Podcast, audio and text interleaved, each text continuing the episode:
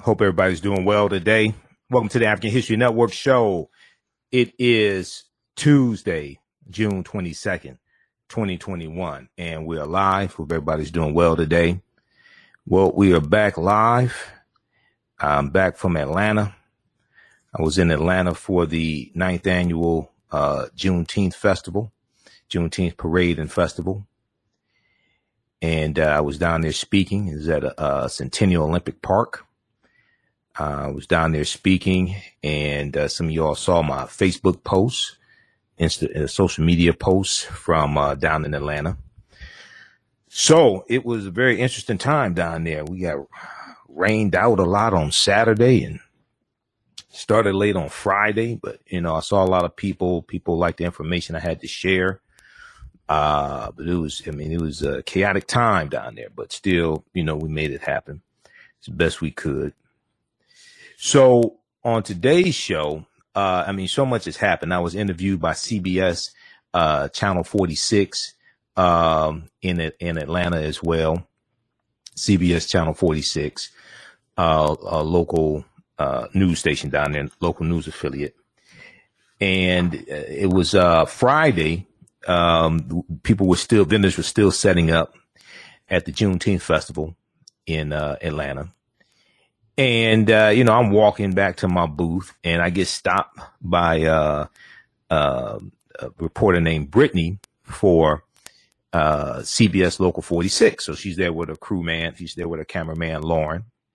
She's an African American man. So she stops me and says, you know, I'm wearing the Juneteenth shirt that the organizers wear because it was the shirt from, uh, 2019. That was the last time they had it. They, they, that's, that's the last time they had the festival. They didn't have the festival in uh 2021 i mean in 2020 last year because of covid-19 of course.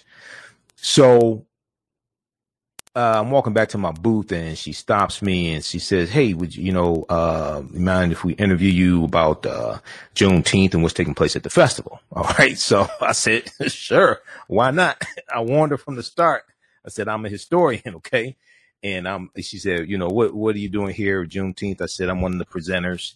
I'm speaking on Saturday and Sunday dealing with the real history of Juneteenth. I'm one of the presenters and I'm also a vendor, etc. So, uh, the interview, it was about seven minutes, but only about 30 seconds made it into the segment that they aired. So we'll probably try to air some of that tomorrow. I posted it on my social media platforms. It's also at cbs46.com, cbs46.com. But I did uh, some presentations uh, while I was there at, at, the at the festival, and um, you know one of the things that I, have experienced this before being in Atlanta. It's the same thing in different cities across the country. It's not specific to Atlanta. Same thing here in Detroit. Um, it, but being in Atlanta for three days and talking to dozens and dozens of our people and asking them questions about history, asking them questions about how many votes does it take to get a bill passed in the House of Representatives? I talked to, I asked about 50 people that question, African Americans. Nobody could tell me. Nobody can answer the question. Ask them how many seats are in the House of Representatives. Nobody could tell me. Ask them how many seats are in the U.S. Senate. Nobody could tell me. All different ages, adults, teenagers. Uh, so, um, we don't understand that we don't understand. We don't understand that we don't understand. And I was uh, on Friday, uh, June 18th. Friday, that was June 18th, right? Friday, yeah, Friday, June 18th. I was interviewed by Angela Mathews on the Urban Information Network, Urban Information News Network. And uh, I, I, aired that um, interview uh, a couple times today on our social media platforms. We're going to share it here with you today because I'm breaking down the real history of Juneteenth and you've heard me say on this show before, we have to correct the history and protect the history. We have to correct the history and protect the history.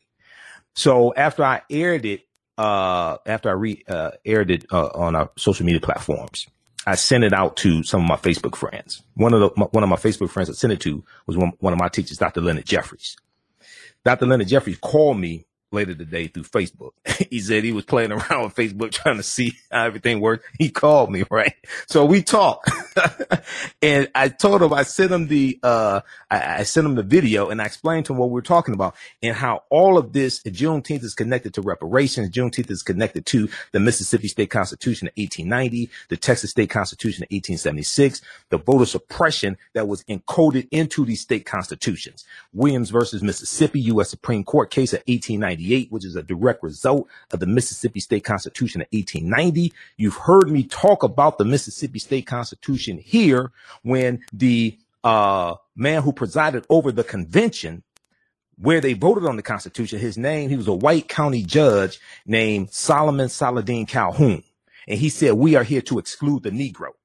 And this became known as the Mississippi Plan, the Mississippi Plan to exclude African Americans from voting. This is in 1890 after the 15th Amendment was passed. And in the Mississippi State Constitution of 1890, it included poll taxes and literacy tests.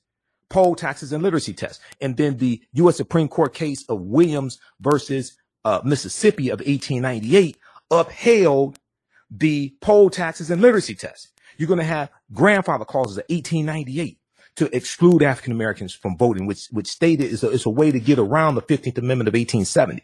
And the grandfather clause stated if your grandfather could not vote because he was a slave, then you can't vote. It's putting obstacles in the way of us voting. Other state legislatures, other states are adopting constitutions that have encoded into, encoded into a poll taxes and literacy test, like South Carolina and Alabama. And they're modeling at, modeling it after what Mississippi did. So when we talk about the Voting Rights Act of 1965 being gutted by uh, Shelby County versus Holder U.S. Supreme Court case of uh, 2013, which was a backlash to President Barack Obama being reelected. And Shelby County is in Alabama, which was ground zero for the fight for the 1965 Voting Rights Act. We saw the movie Selma. Shelby County is in Alabama. The holder who was the plaintiff, who was the defendant in the Supreme Court case of Shelby County versus Holder was Attorney General Eric Holder. Shelby County sued Eric Holder and this struck down Section 5 of the Voting Rights Act, which dealt with the pre-clearance. Pre-clearance is historic. All this ties into history. Juneteenth is not separate from what's going on today. What's happened is we don't understand history and don't understand how all this is connected. Shelby County versus Holder, what this did was this stated this this change this struck down section 5 of the voting rights act which stated that states that had a history of putting obstacles in the way of african americans voting basically these former confederate states these southern states alabama mississippi uh uh georgia all these states florida if they want to make any changes to when uh the, the the amount of hours that polling places are are open if they want to make any changes to polling locations Okay. Anything like that. They want to make any changes to how many weeks you have souls to the polls voting. Okay. They have to get approval from a federal judge. They have to get approval from a federal judge. This is section five of the 1965 Voting Rights Act that most people don't understand, including Senator Tommy Tuberville of Alabama. Go research Senator Tommy Tuberville of Alabama and the Voting Rights Act because when he was running, he, he was uh, elected in 2020 to the U.S. Senate. Dumbass Tommy Tuberville, former uh, college uh, football coach.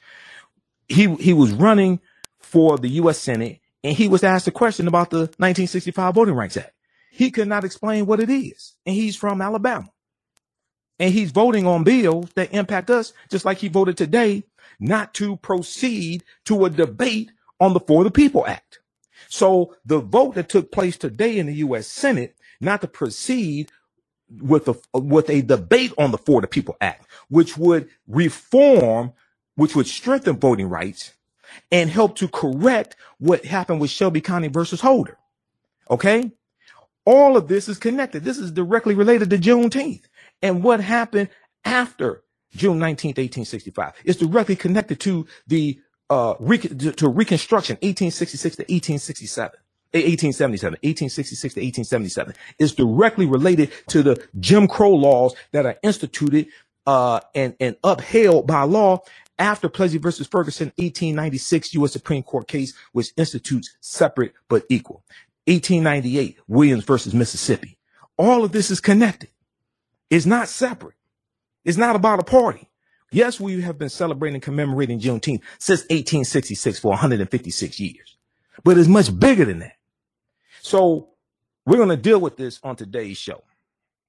You see, I have a lot to talk about, right? I haven't been live since Wednesday, June 16th.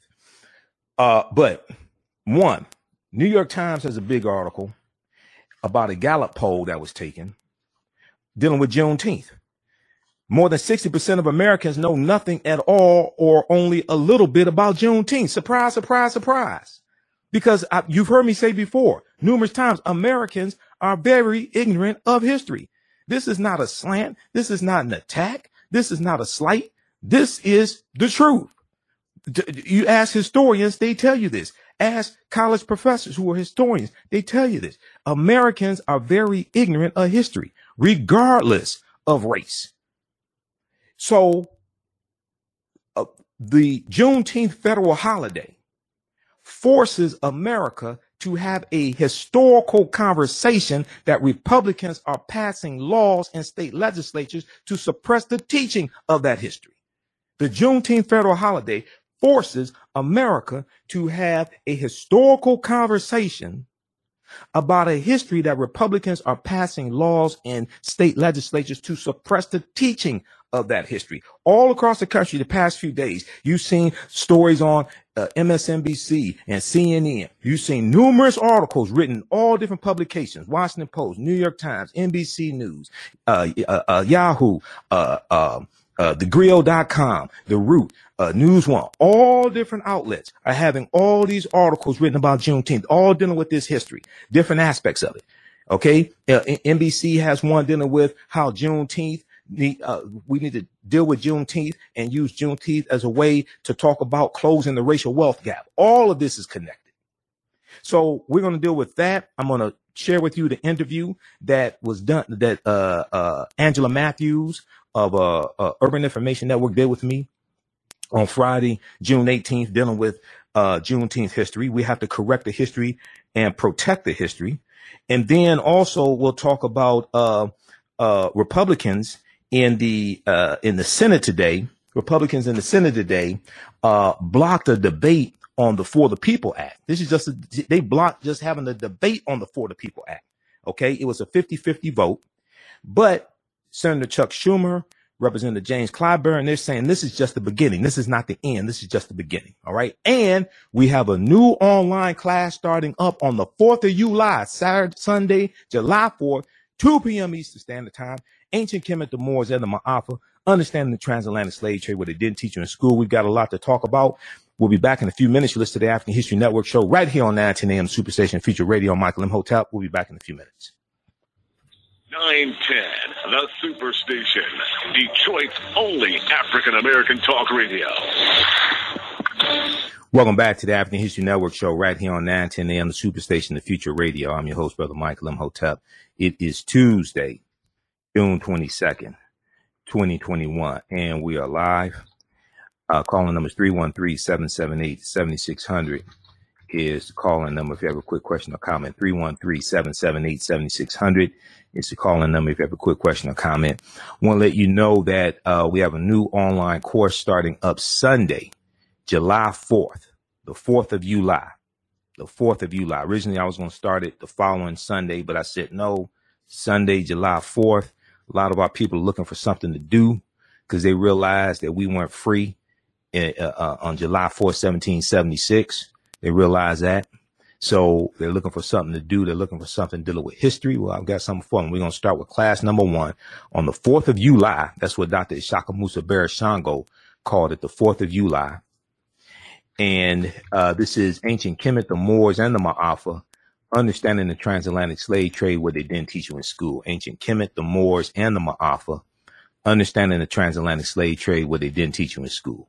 We deal with thousands of years of history and we deal with what led up to the transatlantic slave trade taking place. Okay. And I do a PowerPoint presentation. We have video clips, book references, articles, etc. And we have everything. Um, we posted the link here It's a 10 week online course. We do the classes live. All the sessions are recorded. We do the classes live. All the sessions are recorded uh, as well. So you can go back and watch them over and over again. Okay. And uh, let me blow this up here. And we have this also at our website, AfricanHistoryNetwork.com, AfricanHistoryNetwork.com. Ancient Kemet, the Moors, and the Maafa, understanding the transatlantic slave trade, what they didn't teach you in school. Uh, we do about 50,000 years, actually more than 50,000 years of history. Uh, we deal with the 800 year occupation of Europe by the Africans known as the Moors.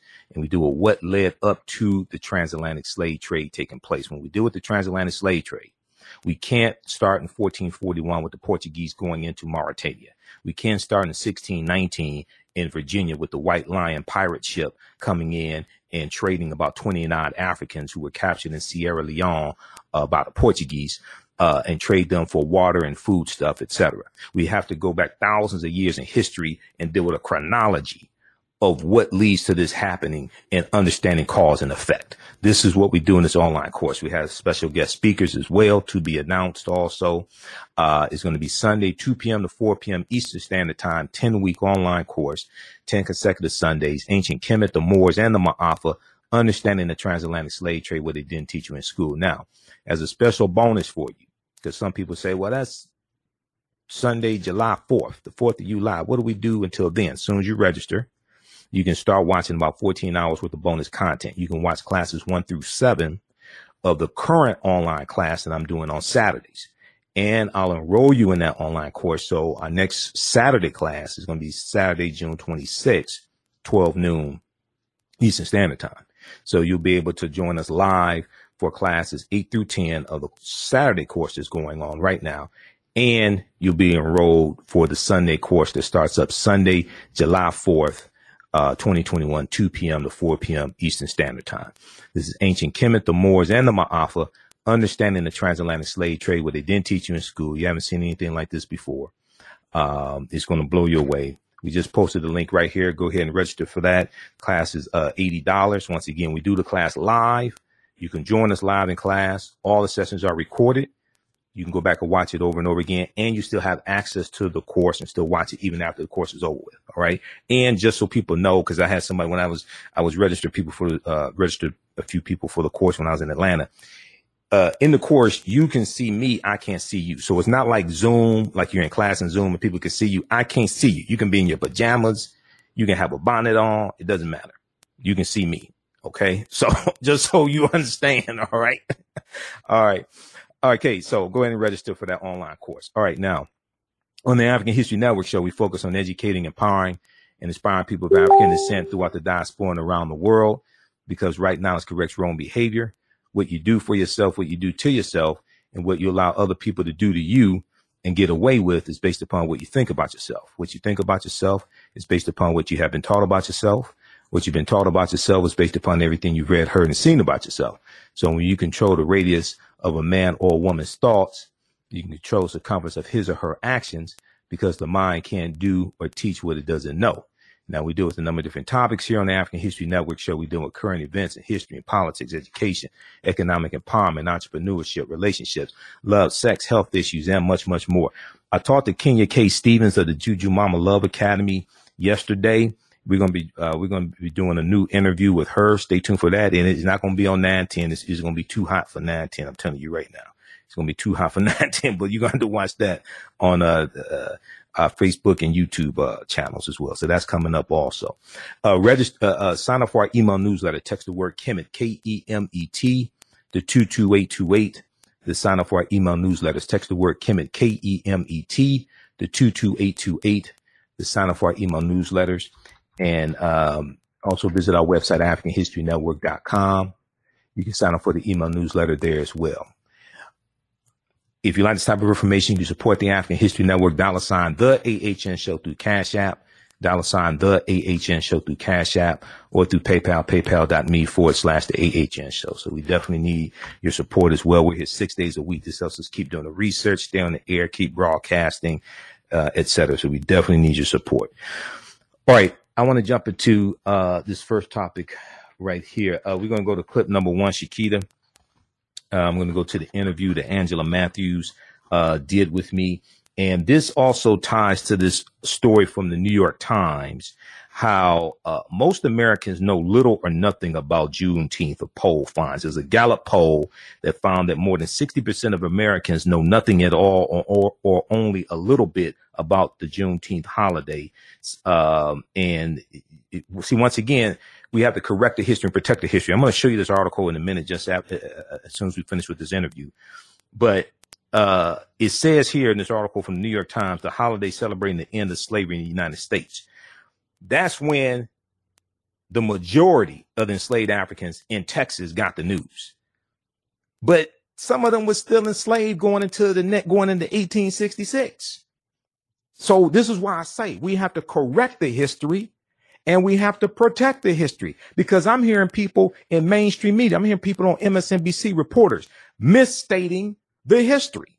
That's why we have to have this conversation. How are you going to get reparations to repair the damage of a history of historical events that most people don't even understand? Most educated people don't even understand slavery. This is why this, this federal holiday is so important. It forces this conversation that many people don't want to have. Let's go to, uh, so, uh, Angela Mathews of, uh, Urban Interest on the, uh, uh, UIN interviewed me Friday, February 18th, dealing with the history of Juneteenth. Here's how that went down. Press play.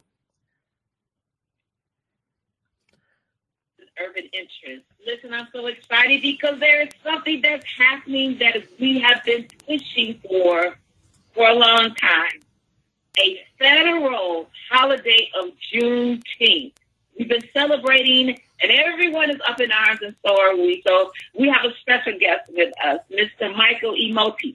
He is the founder of the African History Network, and he is also a talk show host, a researcher, a lecturer, and a writer.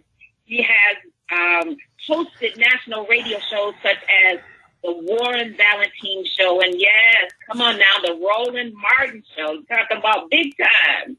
He is an avid writer, and his articles can be read at the AfricanHistoryNetwork.com, and it's also his articles can be are published by, excuse me, yourblackworld.net, culturecritic.com, financialjuneteenth.com, and blackzen.com. So come on here, Mr. Michael, because I'm excited about this. Let's okay. Talk- All right. How you doing today, Angela? I am doing absolutely wonderful. You know, President Biden signed that legislation making right. holiday. So House Majority Whip Jim Clyburn says that that was important. So explain to us the Juneteenth flag. You said the Juneteenth flag? There's a flag, isn't there? Right, right, right. Well, the June, Juneteenth flag is a variation of the uh, uh, of the U.S. flag. So it's to uh, recognize that, um, you know, in 1776, Fourth of July, July 4, 1776, when the uh, Declaration of Independence was signed uh, by the first four of 56 signers of the Declaration of Independence. The majority of African Americans were still enslaved. So this is uh, designed for us to have something of our own. Uh, and it's red, black, and green as well, which are the colors of the uh, Pan African flag, um, which is was created by uh, Marcus Garvey and the Universal Negro Improvement Association. It was adopted uh, in August of 1920 at their international convention. Uh, more importantly than the flag is to understand Juneteenth and the history behind Juneteenth. And, and we have to correct the history, but also protect the history of Juneteenth because it's going to be commodified, and we have to get out in front of that and shut this down. Walmart and these other stores should not be selling Juneteenth uh, uh, merchandise because African Americans have been celebrating Juneteenth since 1866 in various ways. And African Americans have been selling that merchandise. Okay, so uh, Juneteenth, 1865, June 19th, 1865, commemorates when Major General Gordon Granger delivers uh, what's known as General Order Number Three to enslaved Africans in uh, Galveston, Texas. All right, he arrived the day before. He arrives with about 2,000 troops. Majority of them were African American troops, and they are enforcing the Emancipation Proclamation uh, from January 1st, 1863. Uh, the war is far back practical purposes over now. It ends basically April uh, 1865 when General Robert E. Lee surrenders to uh, General Ulysses S. Grant. But Texas is more removed from the war.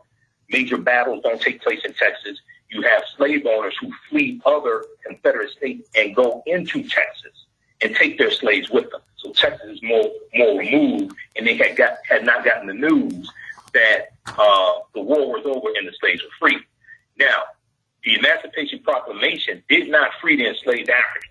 January 1st, 1863. This is why we have to correct the history, because there's a lot of misinformation floating around in media, especially white-owned media, dealing with it. When you read, when you go to LOC.gov, which is the Library of Congress website, or archives.gov, which is National Archives, and you actually read the Emancipation Proclamation. It was a military strategy from Lincoln, President Lincoln, and it states that the the slaves in territories or states in rebellion are free as of January 1st, 1863. But slaves that are still in the border states, Maryland, Kentucky, Missouri, Delaware, they're still slaves. Slaves who were in uh, territories that had seceded from the Union but came back under Union control, they're still slaves. The Emancipation Proclamation did not free the enslaved Africans. Okay, it's going to be the sixth, it's going to be the Thirteenth Amendment, ratified December 6, 1865, was Georgia ratifying it. That's what's going to legally free the slaves. All right. So we can commemorate June 19th when the majority of those Africans in uh, Galveston got the message, and they're going through different parts of Texas delivering this message. Okay. There's 250,000 enslaved Africans in Texas at the time. They're going through different parts of Texas. They're going to continue to deliver the message the next day to different parts of Texas. So June 19th was a date that was settled on to commemorate this. Okay, but we have to get the history straight with this. All right. now I'm glad that you are um, a historian because I've heard some different variations of it as well. And so, what were the different variations that you heard? Well, that um, basically not that that there was there were slaves who were still enslaved, that everyone became free. And so when everyone, everyone became free when? In 19, in 1865. So well, well, uh, when they so as as the Union troops are going through different areas of the Confederacy, taking back control of, of those lands, they're enforcing the Emancipation Proclamation.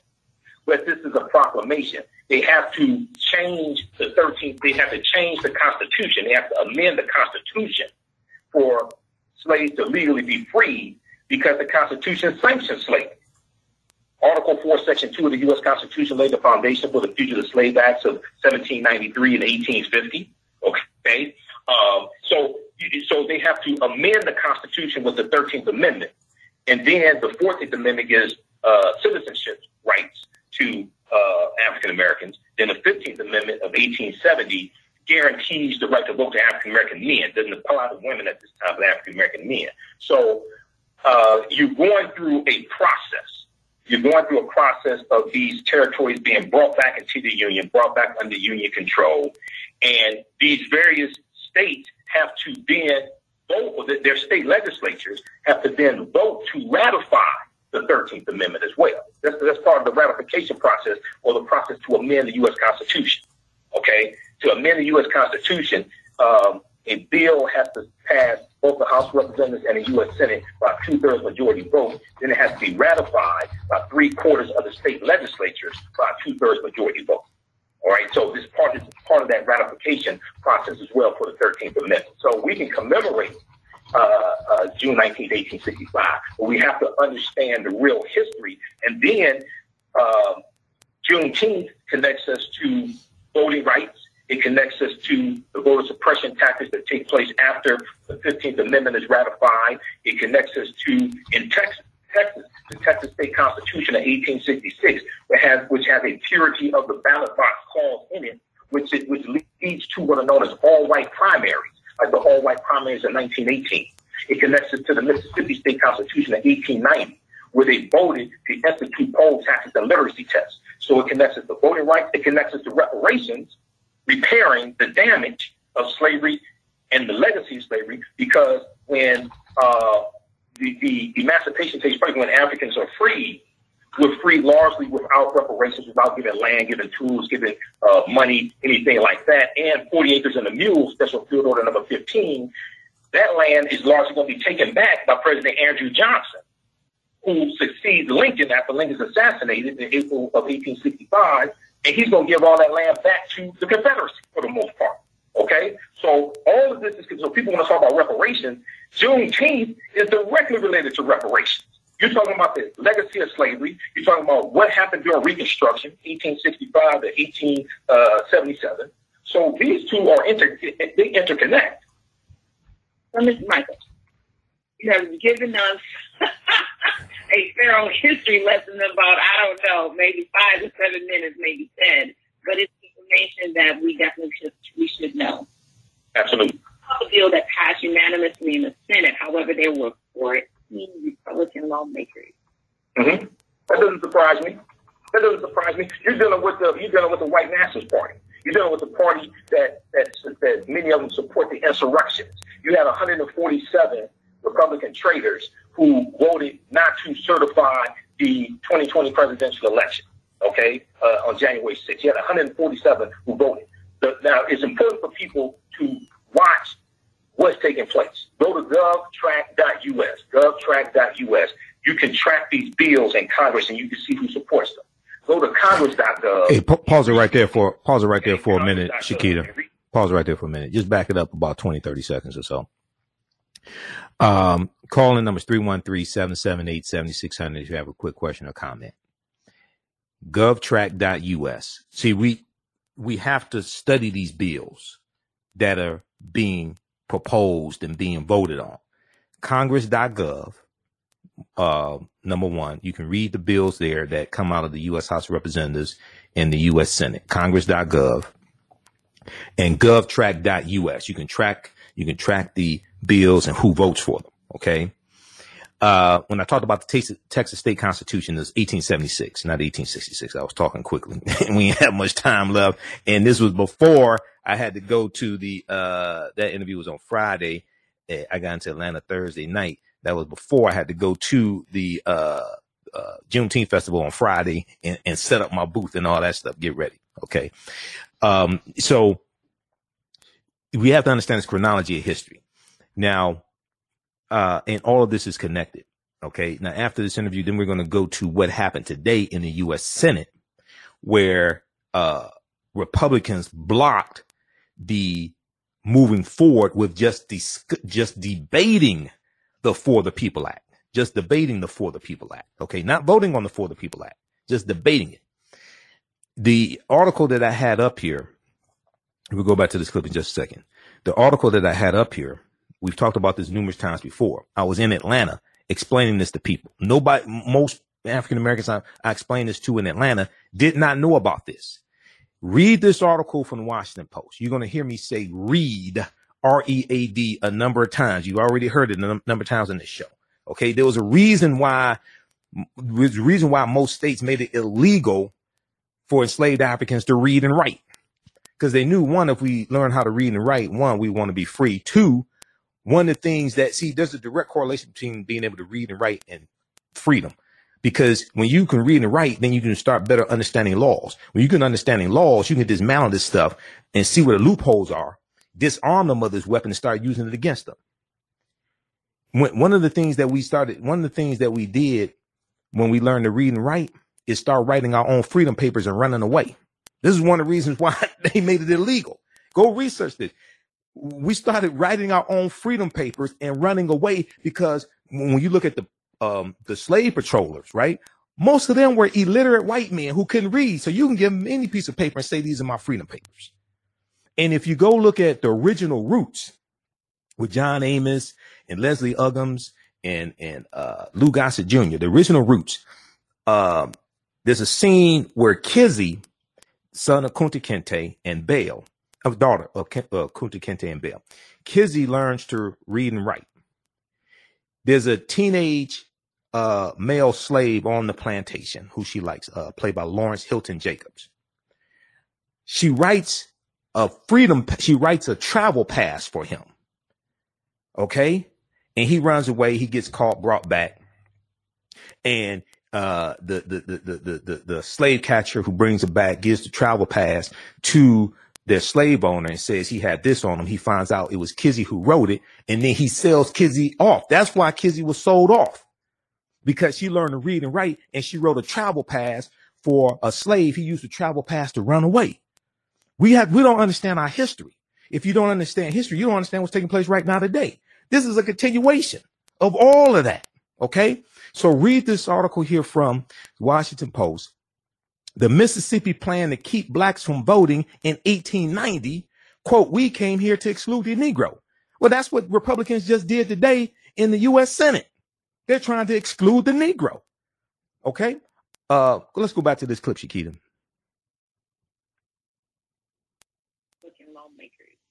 Mm-hmm. That doesn't surprise me. That doesn't surprise me. You're dealing with the you're dealing with the white nationalist party.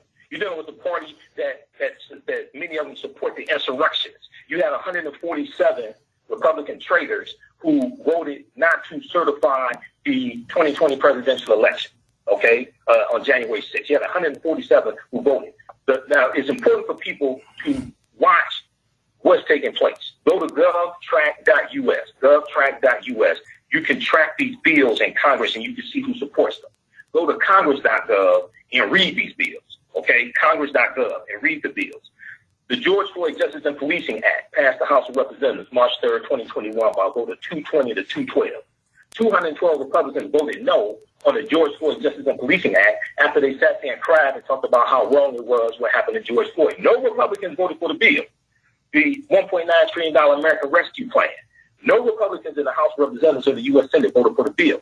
H.R. 40 is in the House of Representatives right now. It passed out of the House Judiciary Committee two or three months ago for the first time in 32 years, originally introduced by uh, the Honorable John Conyers from 13th Congressional District. Now is sponsored by Representative Sheila Jackson Lee of Texas, who also is the one who sponsored the Juneteenth bill from Texas, because this deals with Texas. Reparations and Juneteenth are interconnected. Anybody that lies to you and tells you they're not, they don't know what they're talking about. 100, uh, it's about 188 uh, members of the House of Representatives that have signed on to support H.R. 40. None of them are Republicans. None of them are Republicans. So we can see the we can see the ideology of the party, so of the Republican Party, GOP. So I'm either Democrat or Republican, but sure as hell ain't stupid. I can see who consistently supports bills that benefit African Americans, and I can see who consistently vote against those bills and are obstructionists to those bills. So um, yeah, I'm not surprised it was 14. I, am surprised it, was, it wasn't more than 14, tell you the truth. Well, Michael, what you have said is definitely true with regard. I, I say we need to stay woke. I think we're sleeping a little bit. I think we've gotten a little bit comfortable with what's happening and what's going on because we know that there's over 90 voter suppression bills and or has been passed that's trying to make it harder for us to vote in the upcoming election. It's close to 400. It's close to 448 state legislatures that are being pushed by Republicans. It's close to 400 bills. About, last count was about 381 bills, 48 state legislatures. We, we don't understand the white backlash that always comes after periods of uh, perceived gains by African Americans. Uh, in the Reconstruction, 1877, with Rutherford, B. Hayes becoming uh, the Republican candidate for president, becoming president, and the Republicans agreed with the, uh, they agreed to compromise with the Democrats and remove the Union troops out of the South that were largely enforcing the rights of African Americans. And this is what ends Reconstruction. You see a backlash to the civil rights movement with the election of Richard Nixon, okay, and, and, and who ran on the platform of law and order. You see a backlash to two terms of President Barack Obama with the uh, election of Donald Trump, who ran on the platform of law and order. You see uh, a backlash with the attack on critical race theory in the attack on the 1619 Project, which was a backlash to the summer of 2020 and the Black Lives Matter protests and the protests of George Floyd. All this. This is always a backlash, okay? And and we see this, and, and, and, then, and then they attack you, usually not in the streets, they attack you in the courts and they attack you in the legislatures because they're dealing with law. Many of us don't understand law. We don't understand how to perceive these attacks coming. Because you can, I knew it was coming, and we don't understand how to defend against these attacks. We have to understand political self-defense. All right, I will. I will um, agree with you on this. We can go into this um, a little bit further. However, um, we're kind of wrapping up with you, so I want to bring it back to the celebration of this particular moment. So Yes. We celebrate African American families celebrate this mon- monumental time? And are there any events in the area that you can share with our Well, well there, there are events taking place all, all over uh, Detroit. I'm actually in Atlanta right now because I'm here for the three day Juneteenth Festival in Atlanta, and I'll be speaking there Saturday and Sunday at the Centennial Olympic Park. Uh, but you can probably Google Juneteenth Detroit. There are celebrations taking place. This is a time for us to study the history, not commemorate, not just commemorate those enslaved Africans getting the message. And it's also very important to understand some slave owners in Texas kept the message away from slaves and kept them enslaved for an additional year. One of them was a white woman named Martha Gibbs because the, the involvement of white women in, in slavery is much greater than we thought. Professor Stephanie E. Jones Rogers in her book in uh, 2019, I think it was, or 2018 called They, they Were Her Property, details this, how from 18, 1850 and 1860, uh, about 40% of slave owners were white women. Okay, so we need to come together as family, commemorate what happened in 1865, study the history, correct the history, use that as a foundation to give us our values and interests and our principles. Use that to empower ourselves economically and politically. So this is a very, very important time and continue to push for reparations. We have to leverage this to push to repair the damage, to push to get these other bills passed through Congress as well. All right. We're going to drop the mic right there because I think, All right. And visit my website, AfricanHistoryNetwork.com also. okay, say it again because I don't want to overtalk you. Oh, AfricanHistoryNetwork.com. All right. Thank you so much for being Thanks, here. Appreciate you. And hey, success on that speech on tomorrow. Okay, thanks. All right, so that was uh, Angela Mathews of Urban Interests on uh, Urban Information News Network interviewed me. Visit their website, detiptv.com, detiptv.com. And I've been, re- that, that was from uh, Friday, June 18th, 2021. I was in Atlanta, but they were, they, they're here in Detroit and they were interviewing me through Zoom. So we've been sharing that uh, broadcast on our social media platforms, The African History Network, on uh, Facebook and uh, Michael Imhotep on YouTube. All right. Uh, very quickly here, I want to go to, because we're going to run out of time here on that 10 a.m. Superstation. Those watching on our Facebook fan page, The African History Network, The African History Network, and my YouTube channel, Michael Imhotep, keep listening. We're going to keep going on. Uh, I want to switch gears right here very quickly. We'll come back to the uh, story from the New York Times and a poll dealing with how 60%, more than 60% of Americans know nothing at all or only a little bit about Juneteenth. Now, if that's the case, how much do you think they know about the history of slavery? There has to be a massive history lesson. There has to be a massive education lesson to be able to get reparations for historical events that most Americans don't even understand. But I want to go to clip two here, Shakita. So what took place here in the state legislature is a continuation of the Mississippi State Convention of 1890, the Texas State Convention, the uh, the, and the Mississippi State Constitution of 1890, the Texas State Constitution of 1876, Louisiana State Constitution of 1898, Williams versus, uh, Ma- uh Williams versus, uh, Mississippi of 1898. This is a continuation of all of that. Uh, Republicans in the, in the U.S. Senate voted to block a debate on the For the People uh, Act. Okay, the the the vote the uh, the voting rights uh, bill that's going to shut down what a lot of these Republican state legislatures are doing. Uh, I want to go to this clip from NBC Nightly News. Senate Republicans block Democrats' uh, election overhaul bill. Let's go to this clip, Shakita. Republicans tonight blocking a Democratic voting bill that would have overhauled the country's election system.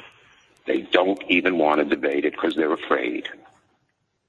They want to deny the right to vote, make it harder to vote for so many Americans.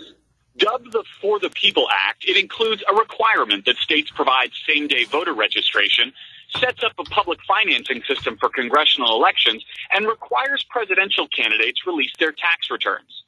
Democrats calling the bill a way to push back against new state voting laws passed by Republicans. and I'm going to fight like heck with every tool at my disposal for its passage. But Republicans tonight slamming the bill as a partisan power grab by Democrats. that would federalize elections, including preventing states from requiring voter ID. I think it'd be more aptly described as Screw the People Act. Um, it, it, will it will make it much easier to cheat in an election. With the bill short of the required 60 votes, some Democrats pushing for a dramatic change to Senate rules. But like Joe Manchin, Arizona's Kyrsten Sinema showing no sign she'd support that. Senator, what do you say to Democrats who are disappointed by your op-ed about the filibuster and feeling like maybe they could still change your mind? Tonight, Democrats are comparing this vote to round one of a boxing match, vowing to fight on to find some way to pass this bill. Today, I want to drill down on the numbers that. Okay. Um, so that's from NBC Nightly News. Um, so they all said they're going to uh, press on. This is just the beginning. This is not the end. This is just the beginning of the fight. Um, so we'll, you're going to continue to hear more about this. Read the article from uh, NBC News dealing with uh, voting legislation blocked in Senate as Republicans unite for filibuster. As Republicans unite for filibuster, uh, we know the filibuster is a relic of the Jim Crow past. It came into existence by accident as well. It's not something in the U.S. Constitution. Uh, we're, we're going to talk about briefly the article from uh, Washington Post. Senate Republicans block debate on elections bill, uh, dealing blow to uh, Democrats' voting rights push. Uh, I want to let you know also that the uh, my Juneteenth presentation, my Juneteenth lecture, it, it's available right now at AfricanHistoryNetwork.com, AfricanHistoryNetwork.com as well. Um, it's a uh, almost three hour presentation. We have it on uh, digital download and it is on uh, DVD as well. Uh, Juneteenth, uh, Emancipation Day, not Independence Day, and I break down all this history. It's on sale ten dollars. Uh, so check that out there as well. Be sure to register for my new online course, Ancient Kemet, the Moors, and the Maafa, Understanding the Transatlantic Slave Trade, what they didn't teach you in school. Uh, register for that at AfricanHistoryNetwork.com as well. We'll post a link here. Remember, right now, it's correct wrong behavior is not over till we win Wakanda forever. We'll talk to you tomorrow. Peace. Stand by, everybody. Stand by.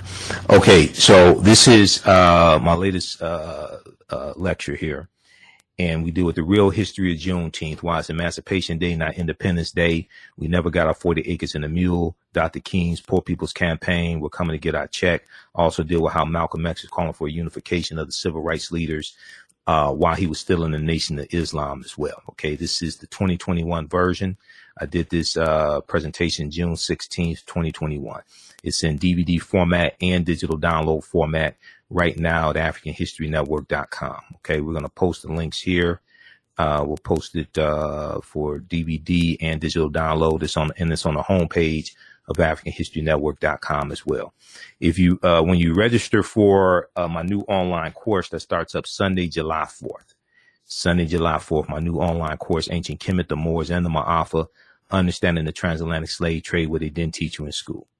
When you register for the new online course, you'll get this digital download free. Okay. When you register for my new online course that starts up Sunday, July 4th, the 4th of July, when you register for that online course, it's a uh, course is $80, 10 week online course.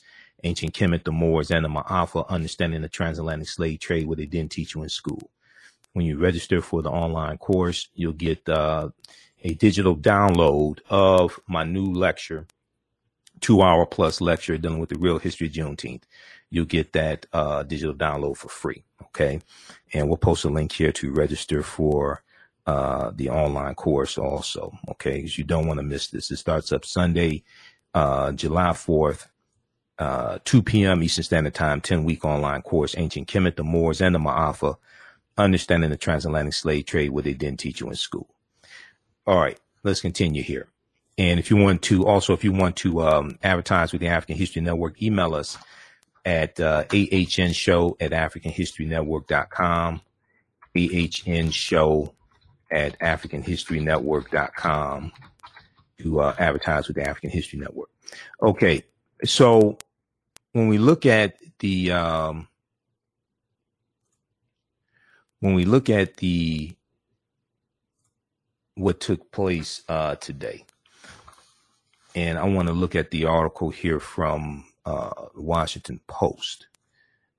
Uh, Senate Republicans block Senate Republicans block debate on elections bill dealing blow to Democratic a Democrats voting rights push.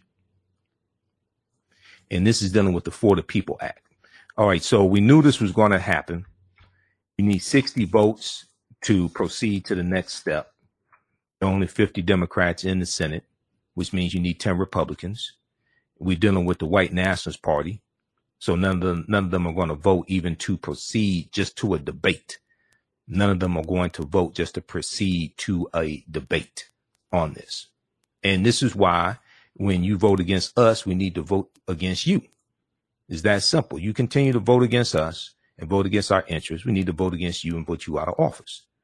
This is why they're trying to suppress the vote because Republicans know if the For the People Act passes, they're not going to win any more presidential elections. They're not going to take, they're not going to win the majority of the House of Representatives. They're not going to win the majority in the U.S. Senate. They know people are going to clean house because many Republicans support Biden's American Rescue Plan. Many Republicans support Biden's infrastructure plan. Many Republicans support the For the People Act, including the majority of the people in general in the state of West Virginia where Joe Manchin is. They know this. Okay. So this is a day of reckoning. Now I want to go to, uh, I want to go to clip number two here. And this is from, uh, MSNBC. And let me cue this up and we'll go to this article here in just a second here. Um, on the beat with Ari Melber, uh, we heard uh, Senator Chuck Schumer, uh, Senate Majority Leader. And keep in mind, even though Democrats are in control of the Senate, most bills you need 60 votes. There's only 50 Democrats, which means you need 10 Republicans to vote for it. All right. It's just, uh, unless it's, unless it's a bill that can pass through the budget reconcil- reconciliation process, which is a very narrow scope. Most bills don't qualify for that. The For the People Act doesn't qualify for that. HR 40, no reparations bill, that don't qualify for that. You're going to need 60 votes. This is why when I hear people talk about reparations and reparations now, my response, you know, my response to them, my response is reparations how? Explain to me the process. Explain to me, show me the 10 Republicans that support reparations. They don't exist. As you just heard in the interview that Angela Mathews did with me, there are about 188 co-sponsors of HR 40 in the House of Representatives. 188 members of the House of Representatives has signed on to support and vote for HR 40. Okay. And that's a bill to do a study on reparations, which is needed because Americans are very ignorant of history to study reparations, the impact that slavery, Jim Crow segregation, all that still has on African Americans today and to make recommendations for reparations. That's all HR 40. Go to congress.gov and read HR 40 from the 117th Congress. This is the 117th Congress that is in existence, is in session right now. They were sworn in January 3rd, 2021. All the people that no Republicans in the House of Representatives support HR 40. It takes 218 votes to get any bill passed in House of Representatives. You got 188 people uh, support it. They're basically all Democrats. There may be one or two independent, but in general, they're all Democrats. I mean, Democrat and Republican, but I sure as hell ain't stupid. I see this group over here, even though I disagree with them on some things, the majority of them keep voting for bills and policies that are beneficial to us. This group over here consistently keeps voting against those bills and obstructing them, just like what we saw today. This is why we have to vote. Do we have to understand math? It takes 218 in the House and 60 in the Senate in general. We have to understand math. So we have to vote people out of office who keep voting against us. You vote against us, we're going to vote against you. We have to vote people out of office that keep voting against us. And we have to vote people in office. We have to keep people in office who keep voting for us and keep voting for bills and policies that are beneficial to us and we advocate for and vote, vote more people in the office who do that and run more candidates and fire these people who keep voting against our own interests. It's a math, it's a math problem. If you don't have 218 in the House, ain't nothing, it's not, it's not going to pass. If you don't have 60 in the Senate, it's not going to pass unless it's like uh, uh, judges or something like that. It may be 51. Okay. 50, uh, 51, 49, what have you. But if you don't have 60, it ain't going to happen. It's a math problem. So we created math, but oftentimes we don't understand math. All right, now I want to go to um, this. Uh, I want to go to this clip here. This is Senator Chuck Schumer on the uh, Senate floor after the vote was taken not to proceed to debate on the uh, For the People Act. Okay. This is not the end of this. This is just, we, everybody knew that this was going to happen. They knew that Republicans were not going to vote for this.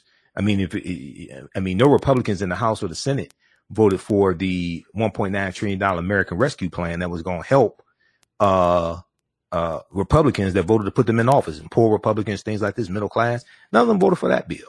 So this wasn't surprising. All right, let me see. Let's go back to. Hold on, let me pull this back up. Just one second. Let me go back to this clip here.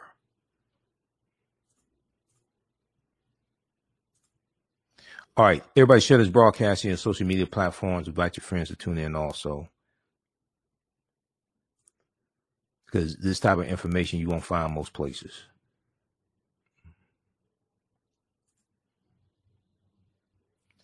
Uh, Just one second. I'm trying to get back to. Okay, let's go to this clip here.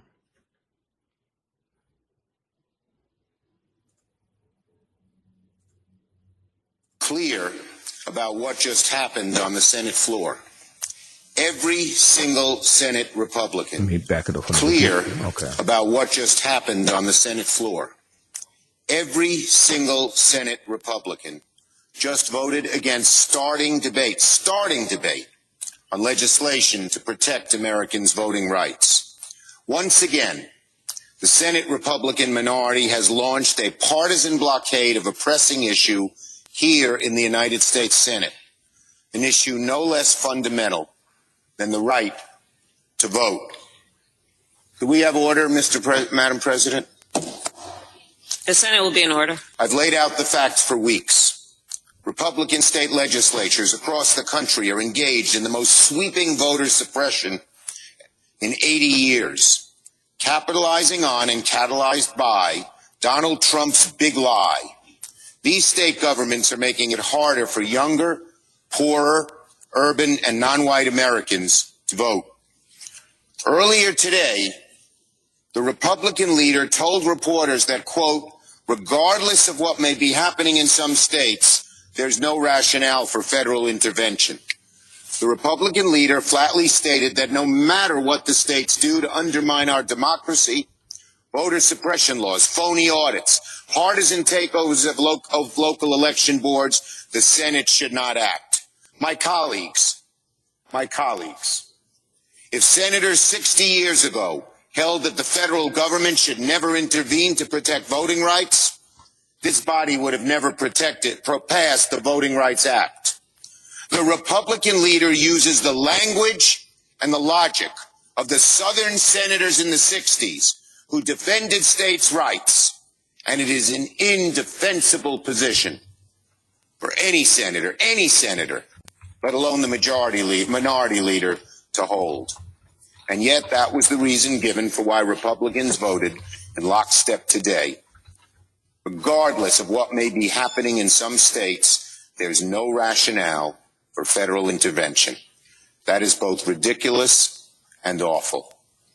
All we wanted to do here on the floor was to bring up the issue of voting rights and debate how to combat these vicious, oftentimes discriminatory voting restrictions.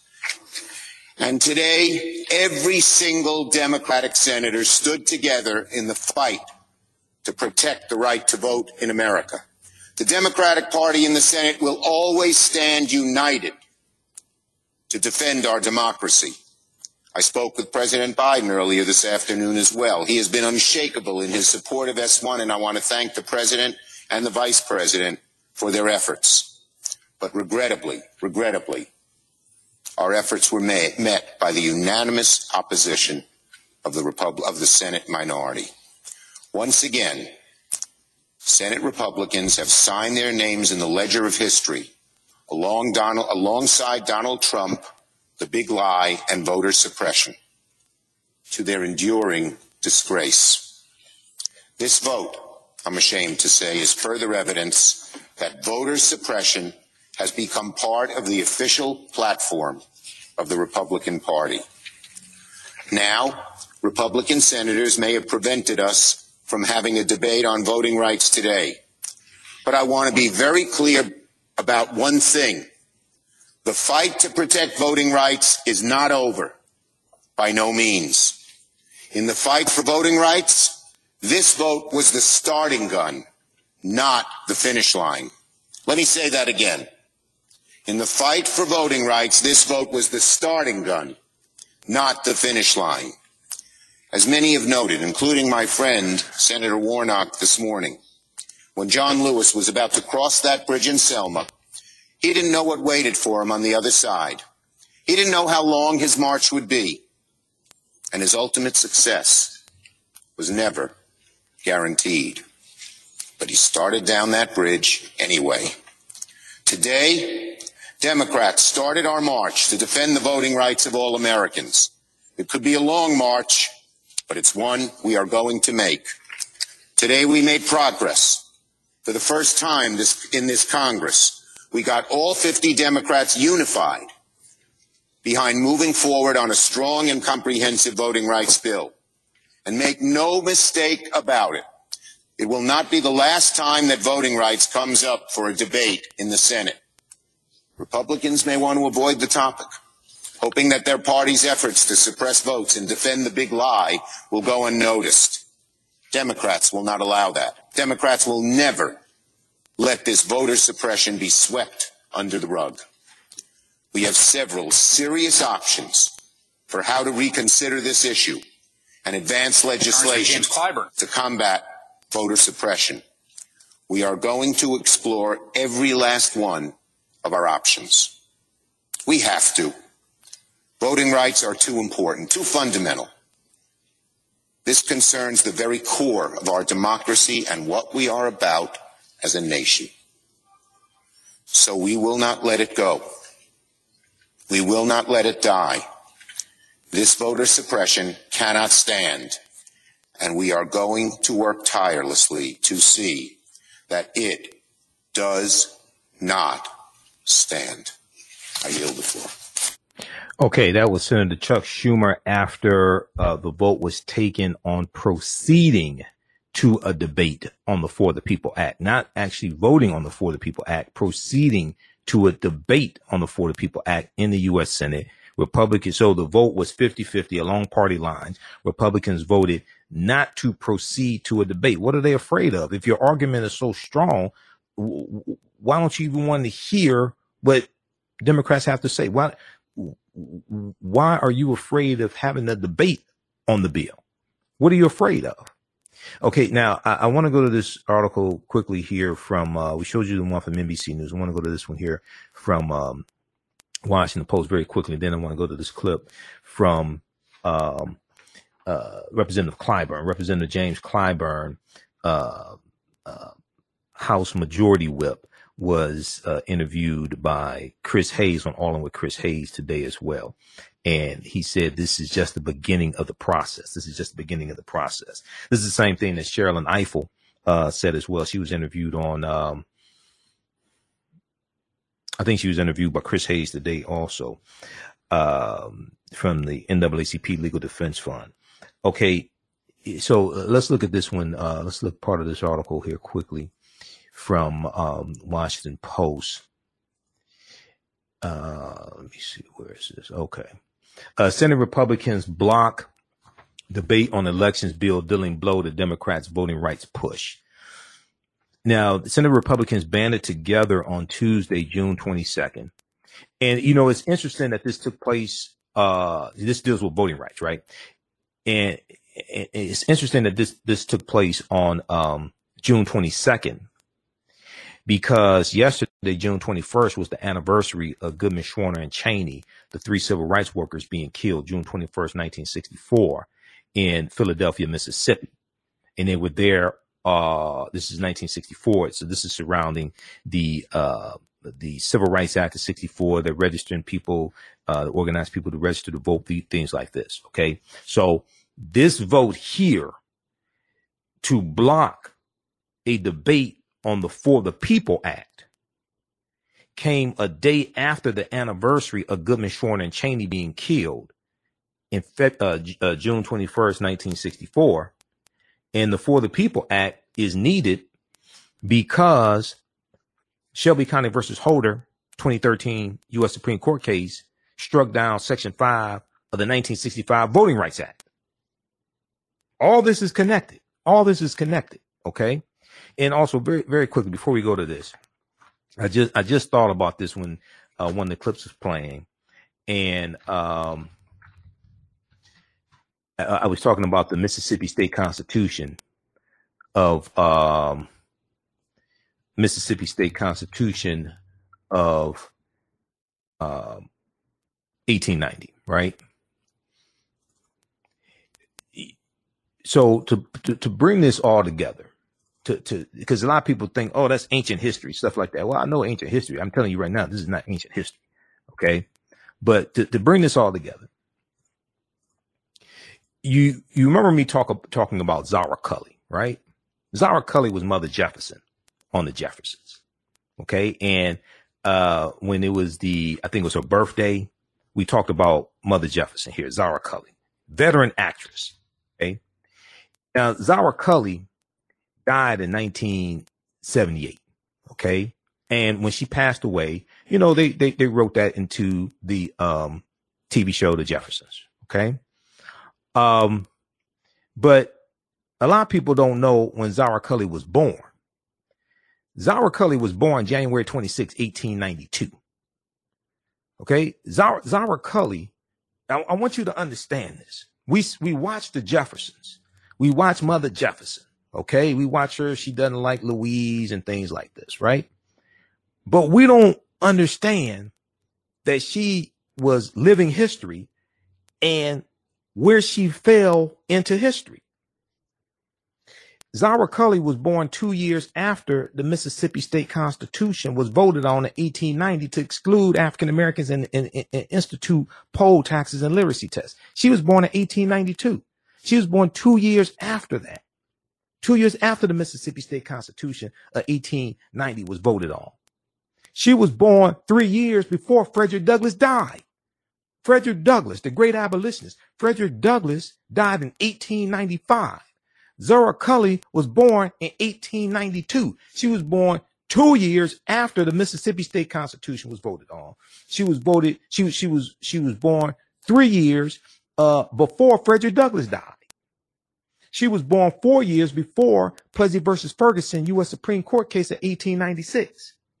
She was born 27 years after slavery ended and the Civil War ended in 1865. She was born 27 years after June 19th, 1865. This is not that far, this is not that long ago. So when we watch the Jeffersons, we have to, and we see Mother Jefferson, Zara Cully, we have to understand how all this is not that long ago and how this is all connected. She died in 1978. That's 10 years after Dr. King was assassinated April 4th, 1968. Okay. And that's, uh, uh, 13 years, uh, after Malcolm X was assassinated February 21st, 1965.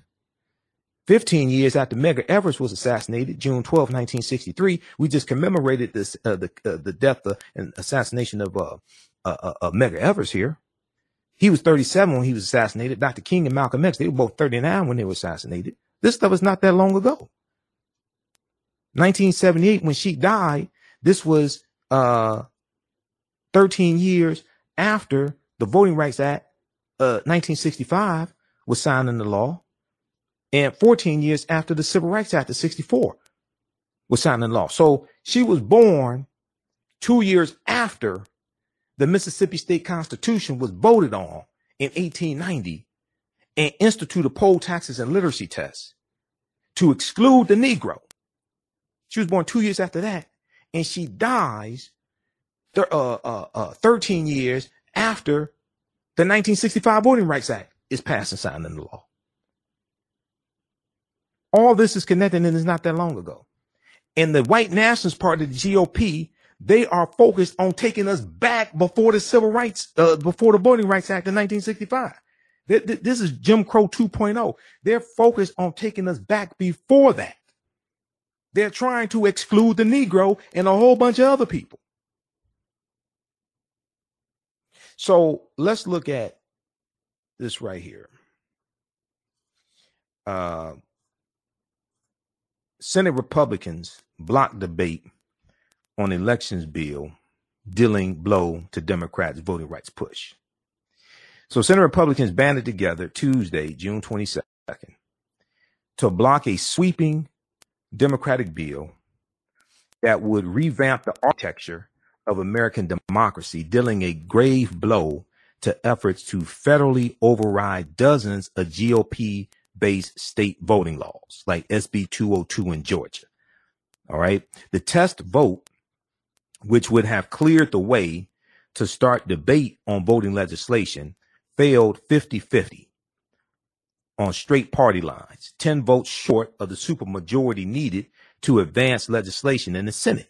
Because of the filibuster rules, you need uh, uh, 60 votes to be able to proceed to the next step as opposed to a simple majority of 51. Okay, so it's 50 Democrats, 50 Republicans.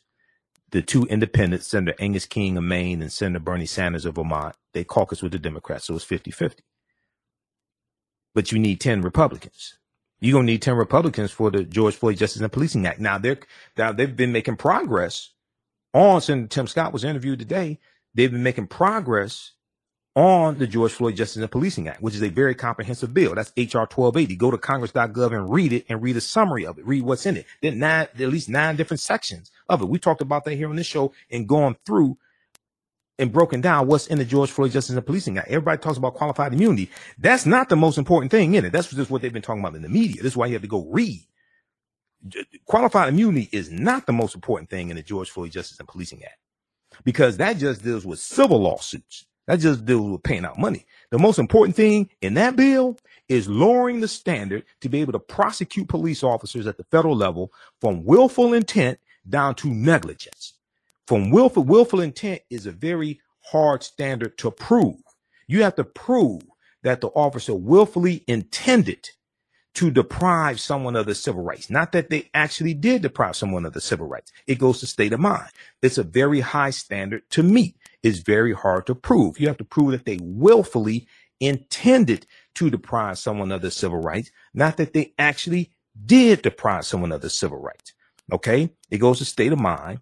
It's very hard to prove. And you have to prove it based upon the evidence, not feelings or belief or what Pebbles told Cookie that she thought she heard. You have to be able to prove it in court beyond a reasonable reasonable doubt, get 12 jurors to agree on it based upon the evidence. Well, when you can lower the standard down from willful intent to negligence, you can prosecute more police officers and convict more police officers, lock them up.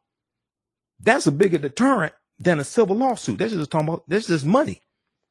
When you start locking up more officers and they see their friends going to prison, okay, and they they're stuck in prison, that's a bigger deterrent. Because the other thing is, if qualified immunity is repealed, guess what? Insurance companies are now going to start selling police uh, police liability insurance. They're going to start selling police liability insurance. If if if insurance companies are selling pet insurance for your dog and your cat, in case your dog and your cat have to have a, a expensive operation, if insurance companies are selling pet insurance, you think they're not going to sell police liability insurance to 800,000 law enforcement officers all across the country? Yes, they will. So even though it can be repealing qualified immunity can be a smaller, it can be somewhat of a deterrent. That's just civil. That ain't those are not criminal prosecution. That's just a civil lawsuit. A criminal prosecution, you actually being locked up, that's a bigger deterrent. That's also in the George Floyd Justice and Policing Act. That's not being talked about a lot. Qualified immunity dominates the headlines. That ain't the most important thing in the bill. I don't know because I actually read it. Go to congress.gov and read HR 1280. Okay. And then uh, I think there's a fact sheet that we have here on um, HR 1280 as well. And we'll uh, pull that up also. But we talked about this here uh, on the show before. Uh, let's see, fact sheet. And uh, also in the article from um, NBC News from March 3rd, 2021, House passes Police Reform Act name for George Floyd. We'll post this link right here. Read that. I think it has a link to HR 1280 at congress.gov as well. This is why we have to go read what's in this. This is why they didn't want slaves to read and write because when you can start reading and understand this, you got comprehensive skills. You can start breaking this stuff down and figure this stuff out. All right. Uh, let's go back to, uh, I want to go back to the Washington Post here. Okay. Uh, the test vote, which would have cleared the way to start debate on voting legislation, fell 50 50 on straight party lines, 10 votes short of the supermajority needed to advance legislation in the Senate. So you're going to need 10 Republicans also to vote for the George Floyd Justice and Policing Act. All right. Now they've been coming closer together on this. Senator Tim, Tim Scott is negotiating on behalf of Republicans. Uh, Senator Cory Booker and Representative Karen Bass are negotiating negotiating on behalf of Democrats. They've been coming closer together on this as well. It's a very comprehensive bill. This is why people have to go read it. All right. It's a much more comprehensive bill than the COVID 19 Hate Crimes Act that people keep calling an anti Asian bill. That's not an anti Asian bill. Go read it at congress.gov. The name of the bill is the COVID 19 Hate Crimes Act. And it is not specific to Asian Americans, as we, as we talked about here on this show. It applies to any victim of COVID 19 related hate crimes, regardless of race or ethnicity. That's why you have to read the bills. That's why you have to actually read the bills themselves. Now, it came after, back to Washington Post, it came after a session of Democrats delivered warnings about what they said was the dire state of American democracy, the dire state of American democracy, accusing former President Donald Trump of undermining the country's democratic system by challenging the results of the 2020 election in a campaign that prompted his supporters in numerous state legislatures to pass laws rolling back ballot access. Okay, so they're passing these laws, they're proposing these laws and passing these laws based upon the big lie. Based upon the big lie that the 2020 presidential election was stolen from Trump, there was rampant voter fraud, all this stuff. No, it wasn't. Sure, you had some uh, uh, individual acts of voter fraud. Many of them were people voting for Trump. Many of them were people voting for Republicans. Okay, there was one case. Uh, there's an article that came out today which was date is this article? June 22nd, 2021. Republican official in Ohio faces charge for voting twice in November election. Where now my question is, where's Rudy Giuliani on this? Okay, where where's Rudy? Has anybody seen Rudy? Can we put out a APB on Rudy? Okay. Republican official in Ohio faces charge for voting twice in November election. Quote, I was simply trying to execute a dying man's wishes, end quote, said Ed Snodgrass. Now, so there was uh there was individual acts of voter fraud. We saw three in Pennsylvania. And those three people voted for Trump. There were individual acts of voter fraud, but there was no coordinated uh, uh mass voter fraud effort. They know they're lying. They know they're lying. And at the same time, your argument is, wait a second. Democrats rigged the election for Joe Biden to beat Trump, but they didn't rig the election uh, for, for Lindsey Graham to lose in South Carolina to Jamie Harrison. They ain't rigged the election for that, for the, for Democratic candidate, uh, Jamie Harrison to beat Lindsey Graham in South Carolina in the senatorial race. They didn't rig the election for, uh, Amy McGrath to beat, uh, uh, uh, uh, Mitch McConnell in the Kentucky senatorial race. They ain't, they ain't rigged the election there, but they just rigged it for Joe Biden to beat Trump. What are you talking about? And, and it's also your argument that none of none of the fraudulent votes went to Republicans in the House of Representatives and U.S. Senate. It was only for Trump. It was only for Joe Biden. They know they're lying, but they, they but they're afraid to tell the truth. Uh, Republican lawmakers in Ohio pushing for more safety and security at the ballot box can now point to a clear example of voter fraud in the November 2020 presidential election. Unfortunately, unfortunately for them, it involves another Republican. Edward Snodgrass, who is a Porter Township trustee, has admitted to forging his dead father's signature on an absentee ballot and then voting again as himself. Court records and other sources reveal. Where's Rudy Giuliani? Has anybody seen Rudy? Has anybody seen uh, any of these Republicans that were lying, uh, filing these 61 uh, uh, lawsuits in court, alleging a big lie? Then when they get to court, they're not providing any evidence of voter fraud. In one case, Rudy Giuliani was asked, "Are you alleging voter fraud?" Rudy said, "No," because he knows if he he knows if he if he lies under oath, he can lose his law license. He knows if he goes to court and lies under oath, he can lose his law license. He knows this. So when they actually get to court, when you look at the actual court filings, in most of these cases, they're not even alleging voter fraud because they know they can't prove it. They know they have no evidence and they know they are under oath and they know they can't go into court and lie. Snodgrass was busted after a Delaware County election worker questioned the signature of his father's ballot. A subsequent investigation revealed the ballot had been mailed to H. Edward Snodgrass on October 6, 2020, a day after the 78 year old retired businessman died. In an interview with NBC News, Edward Snodgrass said he made an honest error while struggling to take care of his dying father who had advanced Parkinson's disease. He said he had power of attorney for several years, and because his dad had broken his right arm, he'd already been signing for him. He said his dad had requested the absentee ballot. But the ballot came after the day after your dad died. The ballot came a day after your dad died. Okay. The question, the signature, a subsequent investigation revealed the ballot had been mailed. The ballot had been mailed to his father a day after his dad died. So common sense will tell you, I mean, it, it, come on. You expect us to believe this? Come on. You got busted. You got caught. That's what happened. He said his dad had requested the absentee ballot. Now, I don't, I believe his dad requested the absentee ballot, but your dad died. You, he died. Quote, it was there with a pile of other work end quote, Snodgrass said, I was sleep deprived and not thinking clearly, but I'm not going to run away from it. Well, you can't run away from it. You're busted.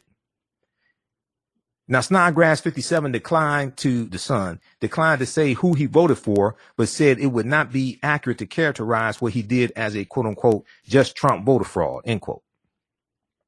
I was simply trying to execute a dying man's wishes. Uh huh. The veteran Ohio prosecutor assigned to Snodgrass' case said this was a career first for him.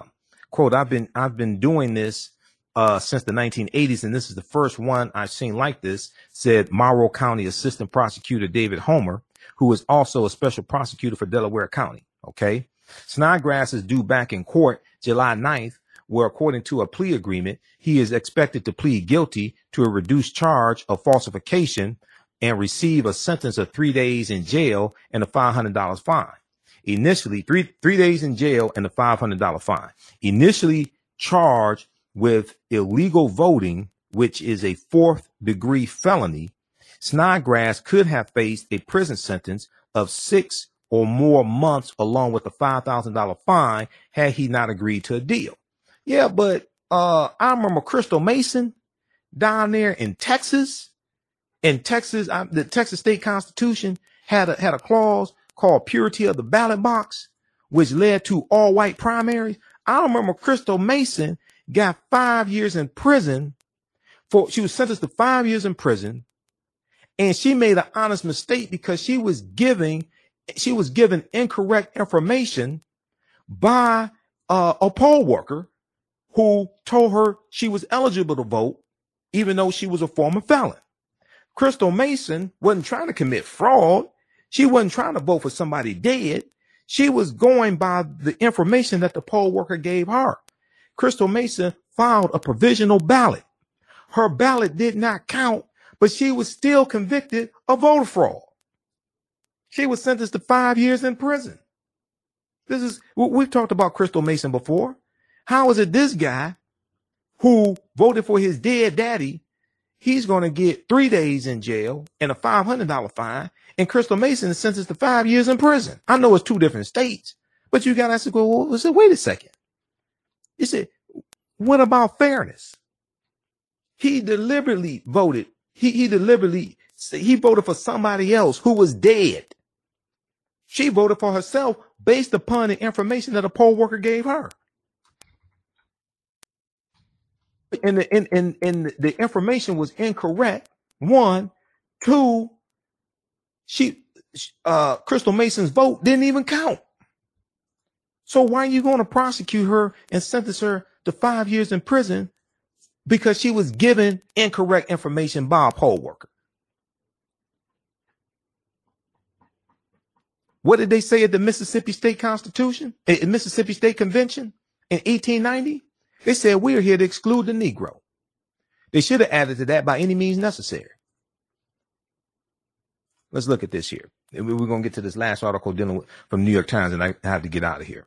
We'll continue this tomorrow. I haven't been on the air live since Wednesday, June 16th, so we got a lot to talk about. Um, let me look at this here. You've got uh, right here, May 1st, 2021. This was uh, the convention's president, Solomon Saladin Calhoon, was a white county judge. He put the voting issue bluntly. He said, let's tell the truth. Let's tell the truth if it, if it burst the bottom of the universe. He said, quote, we came here to exclude the Negro. Nothing short of this will answer. We came here to exclude the Negro. Nothing short of this will answer. This is at the Mississippi State Convention in 1890, where they voted on the Mississippi State Constitution. Delegates eventually adopted a literacy test and a poll tax geared to suppress the black vote in the state with a black majority. Mississippi had a black majority population.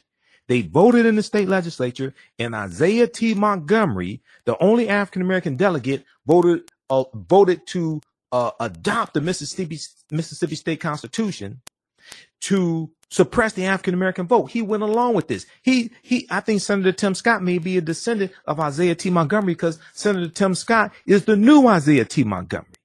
Senator Tim Scott is the new Isaiah T. Montgomery. The Mississippi plan became the model throughout the South. Part of a raft of racially oppressive Jim Crow laws that ended Reconstruction.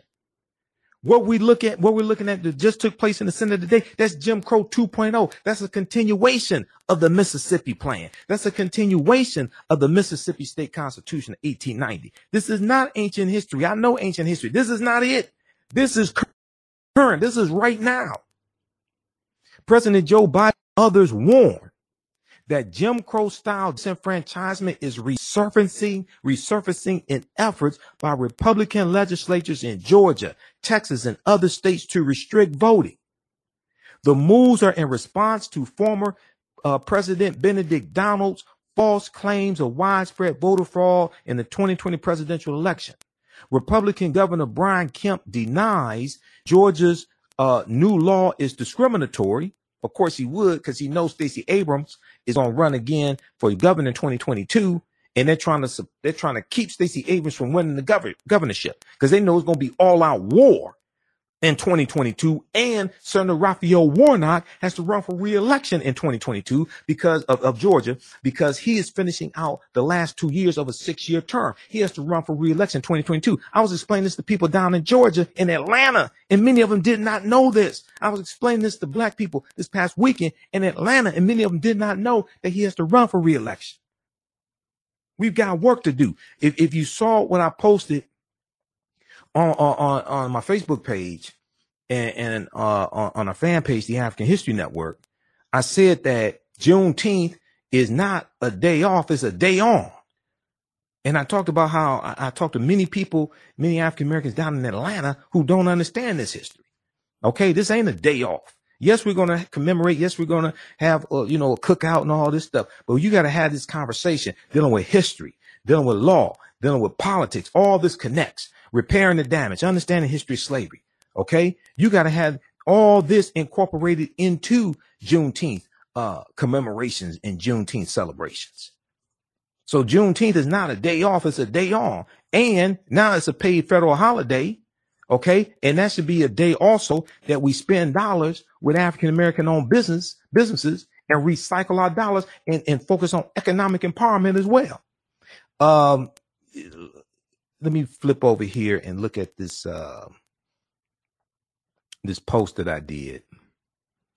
And I shared it on my personal page, Michael Imhotep, and uh, uh, our Facebook fan page, the African History Network, also. Uh, this one right here. I did this June 21st.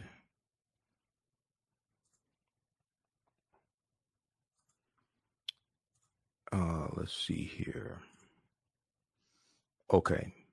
Juneteenth is not a day off for me. It is a day of teaching. Juneteenth is not a day off for me. It is a day of teaching. I talk to so many black people in Atlanta who don't know our history. We have work to do.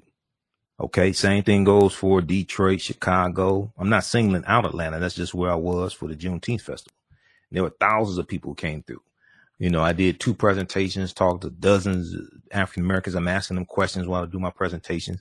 We, we, I, recorded both of the presentations I did, so we're going to share some excerpts of that here on the show in subsequent days. And then this this uh, uh, post I did also June 21st uh, see, we don't understand what happened with the Juneteenth federal holiday. And Dr. Dr. Leonard Jeffries called me today. I sent him the video of the interview that uh, Angela Mathews did with me on Urban Information News Network. And he called me. We talked about the Juneteenth federal holiday, and I said this can be a, this is a powerful weapon if we know how to use it properly, because this forces a conversation about history that Republicans are passing laws to suppress. This, this can be a powerful weapon. This could be a powerful holiday if we use it properly. He agreed with me. He totally agreed with me. He said, this is our time. He said, this is monumental what just happened. Dr. Leonard Jeffries is a political scientist and historian. Okay. And I'm setting up an interview with him because we're going to break this stuff down. People don't understand what just happened. And I knew Dr. Leonard Jeffries understood this and I knew he would agree with me as well. And he, and he definitely did.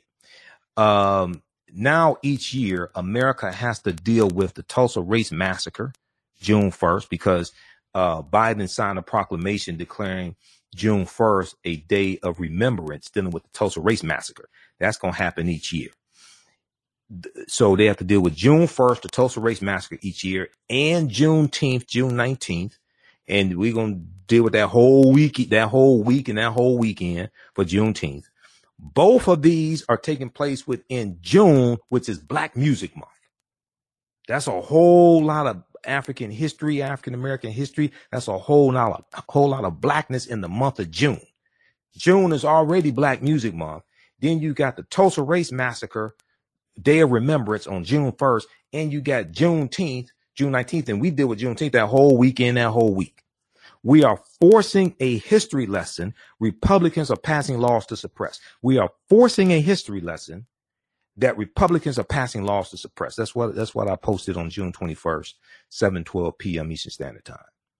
And I put that on uh posted that on my Facebook fan page, the African History Network, and my personal page, Michael Imhotep on Facebook. So we don't understand how monumental this is, but just like any weapon, you have to be properly trained on how to use the weapon. Otherwise, you can blow your brains out. Just like any weapon, you have to be properly trained on how to use the weapon. All right, let's go back quickly to um, we're talking about Mississippi State Constitution. Okay, so read the rest of this. Um, dealing with the the Mississippi plan to keep blacks from voting in 1890. We came here to exclude the Negro. Okay, what happened June 22nd in the U.S. Senate is a continuation of the Mississippi plan of 1890. Now let's go back to this. How's everybody doing? Share this broadcast on your social media platforms. Invite your friends to tune in also. If you like this type of information, you can support the African History Network, dollar sign the AHN show through Cash App, dollar sign the AHN show through Cash App, also through PayPal, paypal.me, and me forward slash the AHN show, paypal.me forward slash the AHN show. We definitely need your support. Um, we're here six days a week uh, Monday through Friday, 11 p.m. to 12 midnight Eastern Standard Time, Sundays, 9 p.m. to 11 p.m. Eastern Standard Time. So this helps helps us keep doing the research, stay on the air, pay some of the bills, keep broadcasting. Um, and our our Cash App tag is dollar sign the AHN show, S H O W, dollar sign the AHN show, S H O W. Uh, these other ones here are fake African History Network Cash App accounts that are stealing money from us. I've already poured them to Cash App, um, trying to figure out what the next step is. So I'm taking initiative here, letting people know. Uh, so type in dollar sign the AHN show, S H O W. It'll show my name, Michael, and shows my picture there. Okay. And we'll post a link here as well. All right. And this definitely, uh, uh, helps support. This help, helps cover expenses I incurred in Atlanta because I had to pay my way there, pay my way back.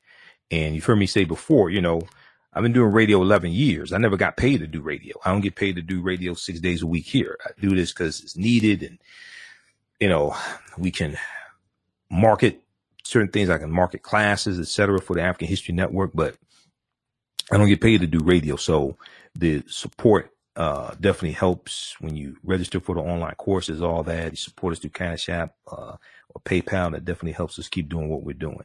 And you're not going to find this type of information uh, other places, uh, many other places either. All right, let's continue here.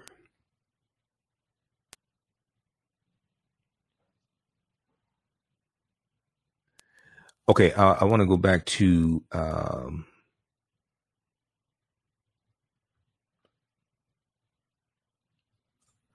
want to go back to the Washington Post quickly here. Read this article from the Washington Post. Read the one also from uh, NBC News dealing with the vote that took place today in uh, the Senate. So uh, the test vote uh, which would have cleared the way to start debate on voting legislation, failed 50-50 on straight party lines, 10 votes short of the super supermajority needed to advance legislation in the Senate.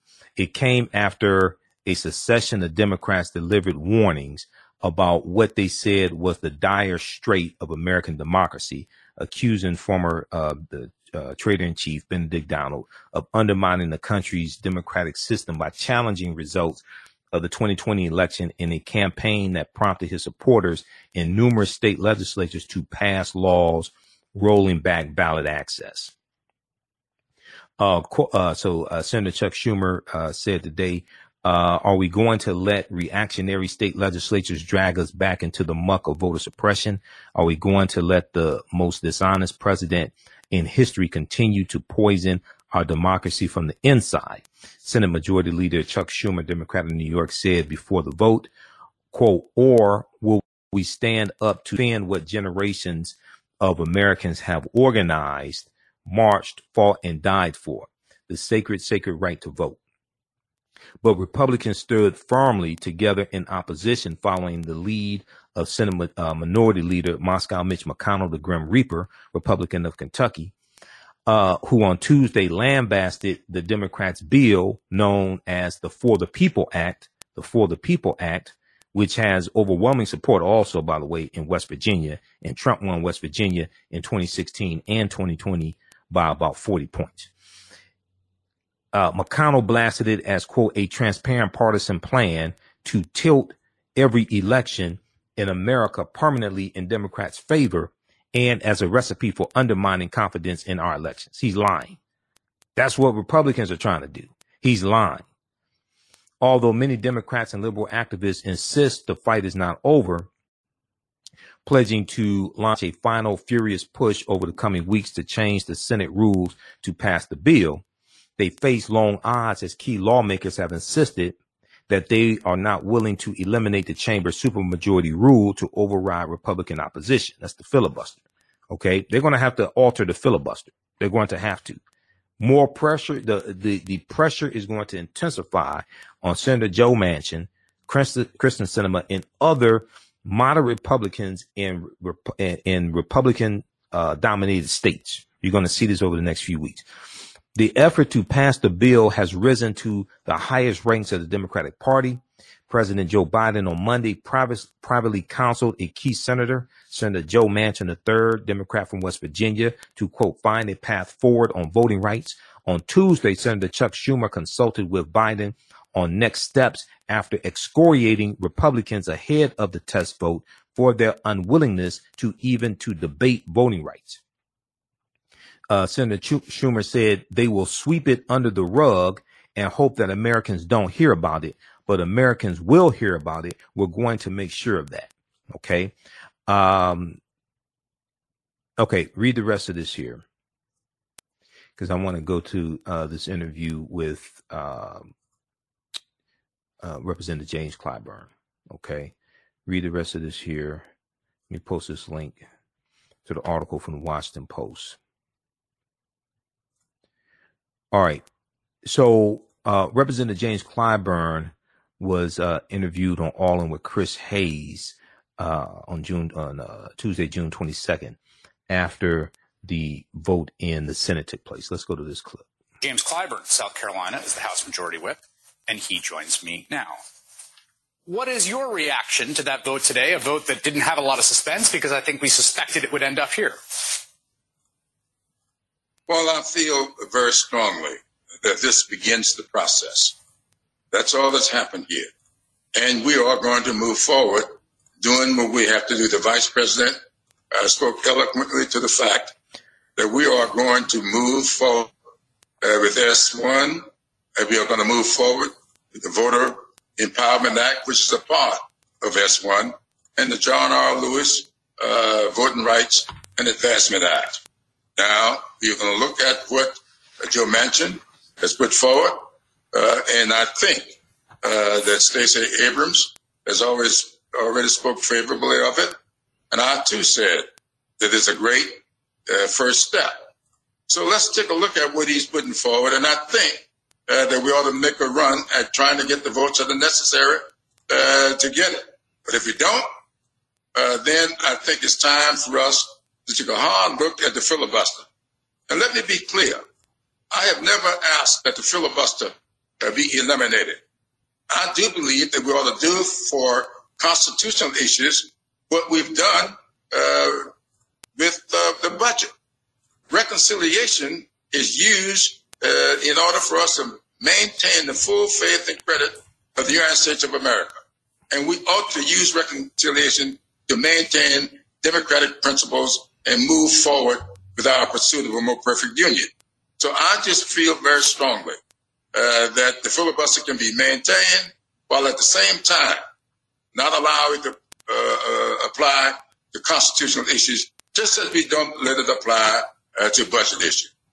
It, it, it's a, it's really worth, I think, emphasizing this point for a moment because there is at this point no conceptual coherence to the filibuster. There are two major exceptions. Reconciliation, which again is a sort of obscure budgetary process, budgetary process, but, and then nominations, right? And because the, we, we got rid of that up to and including Supreme Court justices and judges who have lifetime tenure. There's no reason that was not handed down by Moses in the tablets or uh, conjured up by the founding fathers or delivered. there, that's complete happenstance. That those are the two. That's categories. exactly right. Yeah. In fact, when you study this issue, will you find out that it was a, a, an oversight. Someone made a mistake, uh, and it's been used uh, and turned into a tradition. And so tradition means of itself that sometimes you got to have better laws get beyond tradition. And look, it's clear in Article 1, uh, Section 4 of the Constitution of the United States of America that the federal government maintains control, must maintain control. If you look at the Federalist Papers, it's right there. Hamilton spoke to it eloquently. On three pages there, he says that federal elections must remain with the federal government. What you see here is Republicans trying to turn over congressional elections to states. That is exactly what is happening. And for uh, Mitch McConnell to say this is a takeover on our part, it is just the opposite. How many Democrats in Georgia voted uh, for uh, that bill that they passed down there, or in Texas, or in Florida, or in Iowa, as you just pointed out? Not a single Democrat voted for any of these. So to say that the law is no good unless you have bipartisan support will say to me that you don't believe in the 15th Amendment. Because the 15th Amendment that gave blacks the right to vote passed by a one party vote. It's, a, it's an excellent point. Uh, the Fifteenth Amendment, uh, Fourteenth uh, as well. We should we should note. In fact, a uh, big part of the country was under military rule, but that, that it was a, it was a strange time in many ways. But the, the, the deeper question to me here, Congressman, is that is this idea of the the sort of specter, and to me, kind of the the code of federalizing elections when that is that we've been fighting on that turf forever about who controls elections and this is not a new argument. No, it's not. Uh, and it has never uh, been a real problem before. Uh, as you know, uh, when I came along voting, I could not vote until I was 21. Uh, we have now lowered the voting age to 18. States didn't do that. The federal government did that. Uh, decided that we were sending young men at the age of 18 and 19, 20 years old off the war and they ought to have the right to vote on whether or not that should occur. And that's what the federal government, the Congress, used yeah. uh, to lower the voting age to 18. States came along later because they didn't want to have two systems. So this argument is very clear. The history is there. The records are there. And I don't know why Mitch McConnell would stand on the Senate floor and misrepresent what is going on here the way he did. And that was the biggest misrepresentation I've seen from him in a long, long time. Okay. So that was on uh, All In with Chris Hayes, uh, Tuesday, June 22nd, 2021, after the vote, after the vote took place in the uh, U.S. Senate. That was uh, House Majority Whip uh, James Clyburn, who is a former high school history teacher. He's a former high school history teacher, so he understands his history. Um, that is the name of that clip from uh, All In is Clyburn on Senate GOP blocking voting rights. This just begins the process. Okay, that's at MSNBC.com. And um, here is, we're going to post the link here to that uh, interview also, so you can watch it in its entirety. All right. I uh, want to remind you, uh, we're going to go to this last article here, revisit this last article for a couple minutes. I want to remind you that uh, my new online course starts um, Sunday, July 4th, the 4th of July, Sunday, July 4th. Ancient Kemet, the Moors, and the Maafa, understanding the transatlantic slave trade, what they didn't teach you in school. This is a 10 week online course that I teach. We deal with thousands of years of history and what led to the transatlantic slave trade taking place. We do the class live. All the sessions are recorded.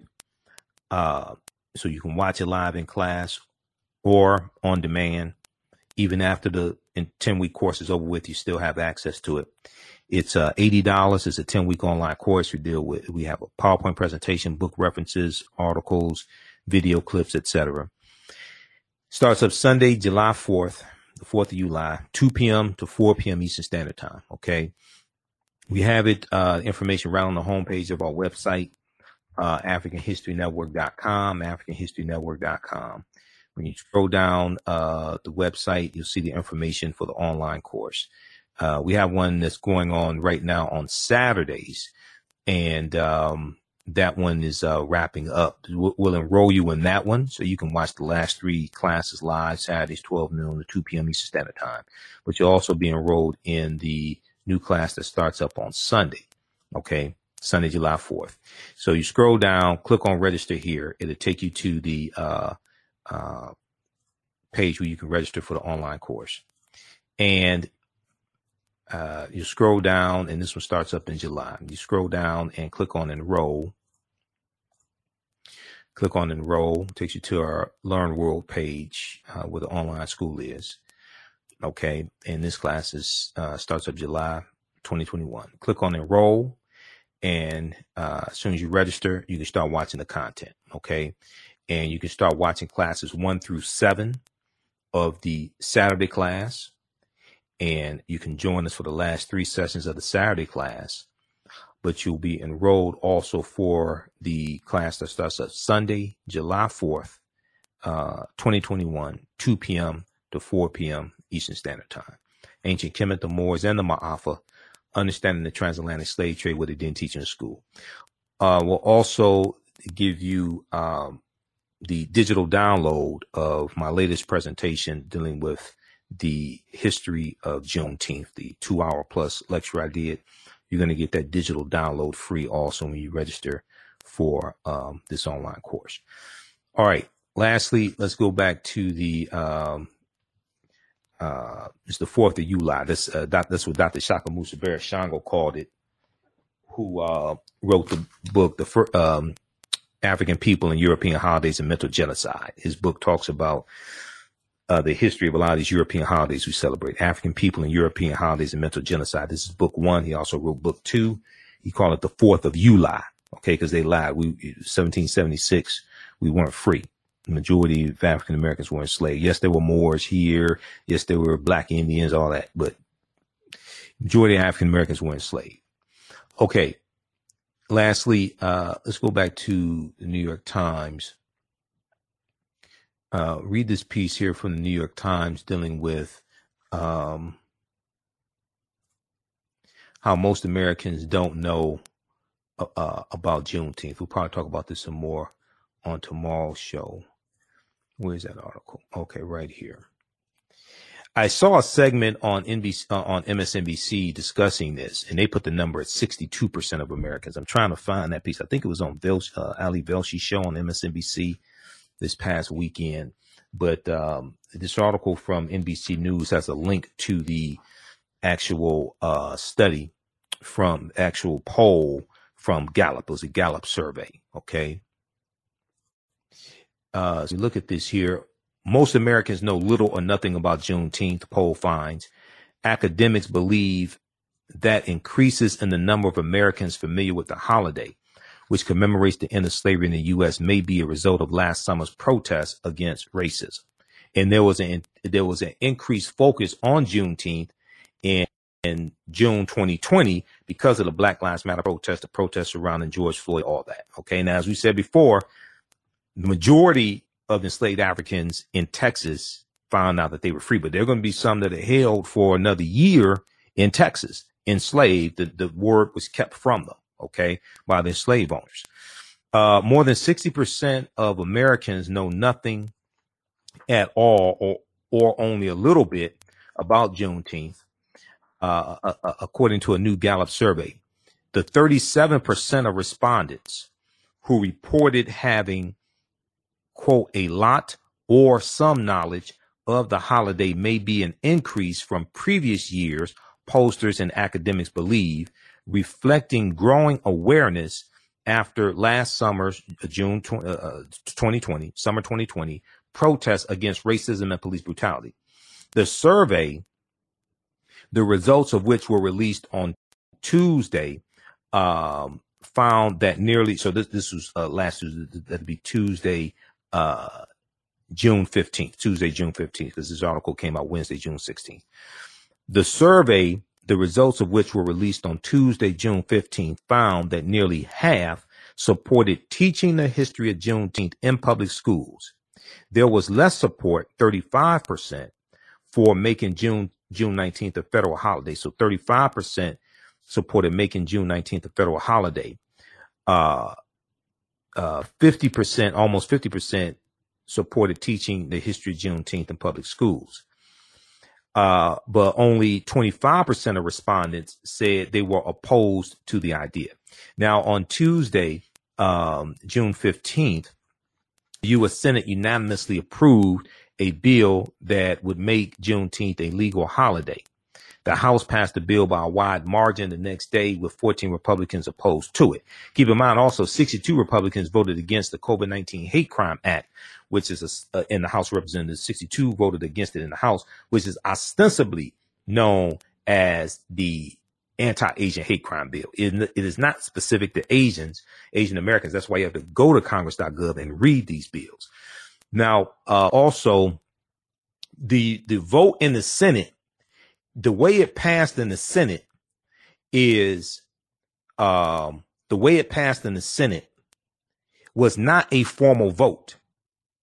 There was no objection to it in the Senate. In 20 in June 20 in 2020, Senator Ron Johnson of Wisconsin, who actually whose dumbass went to a Juneteenth celebration after what went down in the Senate, after um, it passed the Senate for Juneteenth, he went to one and he got booed, rightfully so, because he blocked the bill in 2020. A formal vote in the Senate on uh, June 15th did not take place. What happened was there was no opposition to the bill. So it was able to pass the Senate, but there was no formal yay or nay vote in the Senate. People have to keep in mind that's what that that's how it passed the Senate. There was no formal yay or nay yay, or nay vote. It there was it just passed with no opposition. Okay, there was a formal yay or nay vote in the House of Representatives. So the 14 who opposed it are on record voting against it. You can go to govtrack.us and you can see the 14, and there are articles written about this. You can see the 14 Republicans, all white men, who voted against making Juneteenth a federal holiday. They're all Trump supporters also. Now, on Tuesday, the Senate unanimously approved uh, a bill that would make Juneteenth a legal uh, holiday. All right. Now, uh, also known as Emancipation Day, Black Independence Day, or Jubilee Day, Juneteenth celebrates the day in 1865 when Major General Gordon Granger, Union General, Union General, informed enslaved African Americans in Galveston, Texas, that the Civil War had ended and that they were free. Okay. Majority of them are going to be free, but keep in mind, it's going to be the 13th Amendment ratified December 6, 1865, when Georgia ratifies the 13th Amendment. That's what's going to legally free the slaves. It's not the Emancipation Proclamation of January 1st, 1863, which is an executive order from uh, Abraham Lincoln. That's not what's going to legally free the slaves. You have to amend the Constitution to legally free them. Now, the poll is the first uh, poll Gallup conducted about Juneteenth. It was organized by the Gallup Center on Black Voices as part of a continuing effort to understand the public perception of and support for the broader inclusion of Black history in American in American history, a year after a deep racial reckoning in the country, Camille Lloyd, the center's director, said, okay, it was organized, this poll was organized by the Gallup Center, uh, the Gallup poll, the Gallup people, the Gallup Center on Black Voices as part of a continuing effort to understand the public perception of and the public support for the broader inclusion of uh, African American history in American history a year after a deep racial reckoning in the country. Now, the study, which was conducted May 18th to May 23rd, 2021, May 18th to May 23rd, 2021, on a random sample of 3,572 adults, a random sample of 3,572 adults who self administered web surveys. This study from May 18th to May 23rd found that results slanted around race and age. And it's understandable. 69% of African American respondents say they had a lot or some knowledge of Juneteenth, compared with 31% of white respondents. Okay, 31% of white respondents had said they had uh, uh, some uh, a, a, lot of knowledge or some knowledge, whereas 69% of African American respondents said they had a lot of knowledge or some knowledge. Um, younger adults were also more likely to know about Juneteenth than older adults. Younger adults were also more likely to know about Juneteenth than younger adults. Now, the margin of sampling error for a sample of this size is plus or minus two percentage points, according to Gallup, which is pretty low for uh, surveys, actually. Um, reading between the numbers, the Gallup Center on Black Voices found that uh, awareness is a critical piece in whether a person is supportive of celebrating and teaching Juneteenth, and the focus should be on maintaining and cultivating that awareness um, said uh, Miss Lloyd. That's uh, Camille uh, Camille Lloyd, the center's uh, director. Okay, awareness is a critical piece in whether a person is supportive or of celebrating and teaching Juneteenth, and the focus should be on maintaining and cultivating that awareness. Now, Juneteenth has been celebrated since the 19th century. It's been celebrated since 1866, uh, uh, to be precise. It's been celebrated since 1866 in Texas and, and then it's going to spread throughout the country as African Americans uh, spread throughout the country during the Great Migration, et cetera, is going to spread. There are periods of times where it dies down, periods of times where it's more popular. It becomes uh, Emancipation Day becomes a uh, state holiday um, in Texas in 1980. Now, uh, Juneteenth has been celebrated by African Americans since the 19th century, since 1866, and its broader popularity has waxed and waned throughout American history, according to Brenda Elaine Stevenson, a historian specializing in African American history and the history of the Southern United States. Uh, Dr. Stevenson, Dr. Uh, Brenda Elaine Stevenson said, quote, we see spikes in Juneteenth popularity. At the same time, we see uh, focus on black life and the position of black people in American society. Okay. She said that in addition to the late summer's protests, the pandemic's disproportionate effect on African Americans and the recent combative uh, debates on the study of race in public schools and universities has contributed to a broader interest not only in learning about the experience of African Americans, but in finding ways to celebrate it as well. Quote, Juneteenth, Juneteenth has now had a rebirth in terms of people focusing on it celebrating it, wanting to know what it is and wanting to know what it signifies and how it relates to this long arc of racial divide and progress or not, or not progressing in our country, Dr. Stevenson said. All right, read the rest of this here. Oh, it goes on to talk about how during protests in, in, 2020, summer 2020, over 160 Confederate uh, symbols were removed from public spaces or renamed uh, after the death of George Floyd more than uh, more than any in any other year. Uh, read the rest of this article here from the New York Times. More Americans, most Americans know little or nothing about Juneteenth poll finds. This is from uh, June 16, 2021 by Isabel Grullón Paz uh, or Paz for uh, New York Times. All right, look, we're out of time here, way over time.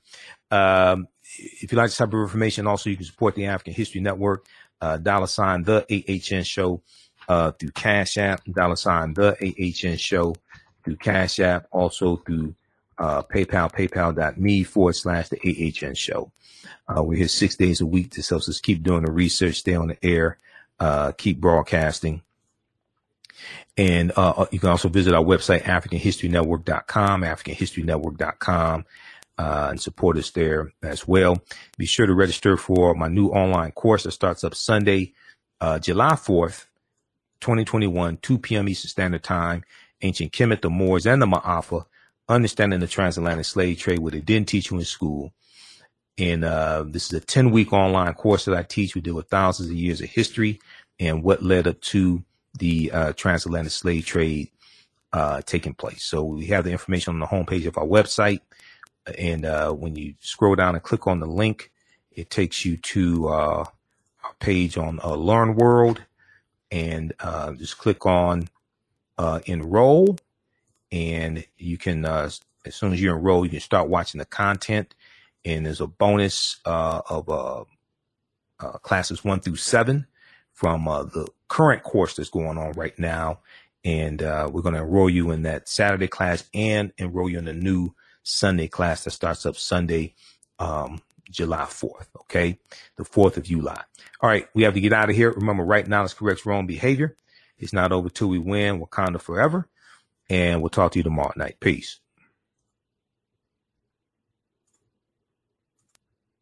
Gain knowledge in minutes from insightful summaries of progressive and socially conscious books.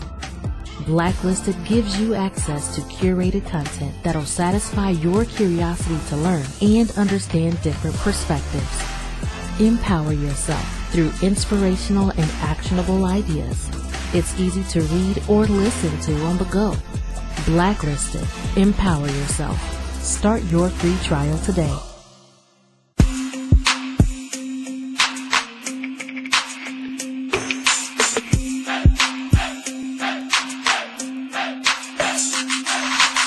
Are you getting ready for fall or winter? We have the solution for all seasonal clothing needs. Kemeticwear.com is the go-to online source for Kemetic African fashion and lifestyle products with a contemporary twist.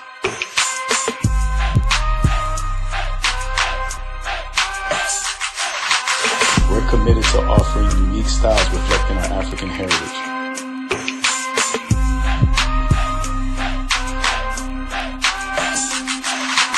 Kemeticwear.com is inspired by KemeticScribes.com to influence our people in learning and showing pride. Please visit our website at KemeticWear.com.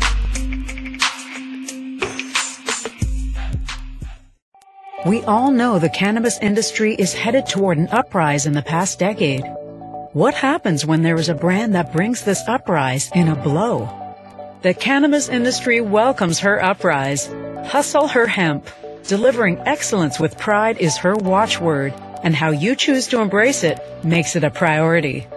From cultivating rich cannabis into exquisite and tastefully finished CBD products to delivery, Hustle Her Hemp leaves no stone unturned.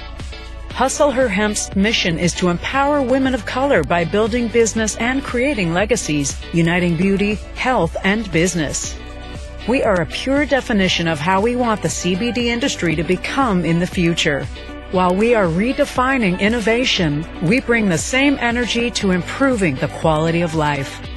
Hustle Her Hemp is the new uprise.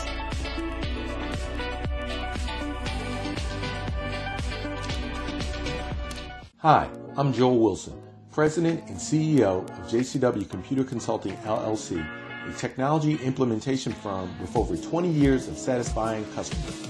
We offer a full spectrum of industry top tier branded services. We are an authorized partner or reseller for Lenovo, Zoom, T-Mobile, Microsoft 365 and Surface tablets, Google Workspace, Acer, Asus, Samsung, PCmatic security software, and many more. Our online store features laptops, Chromebooks, computers, printers, accessories, and software. Businesses, take advantage of our free one-hour Zoom tech consultation and know we offer top nationwide high-speed internet service providers, voice over IP, and cellular phone services. Home users, don't miss our current in-stock Chromebook inventory. Please visit us at jcwcc.com or call 215-879-6701. Digital Dandelion's Technical Solutions works with businesses like yours to create an operations manual for your business, which is something many businesses don't have. According to AARP, more than 30% of small business owners are over 50 years old.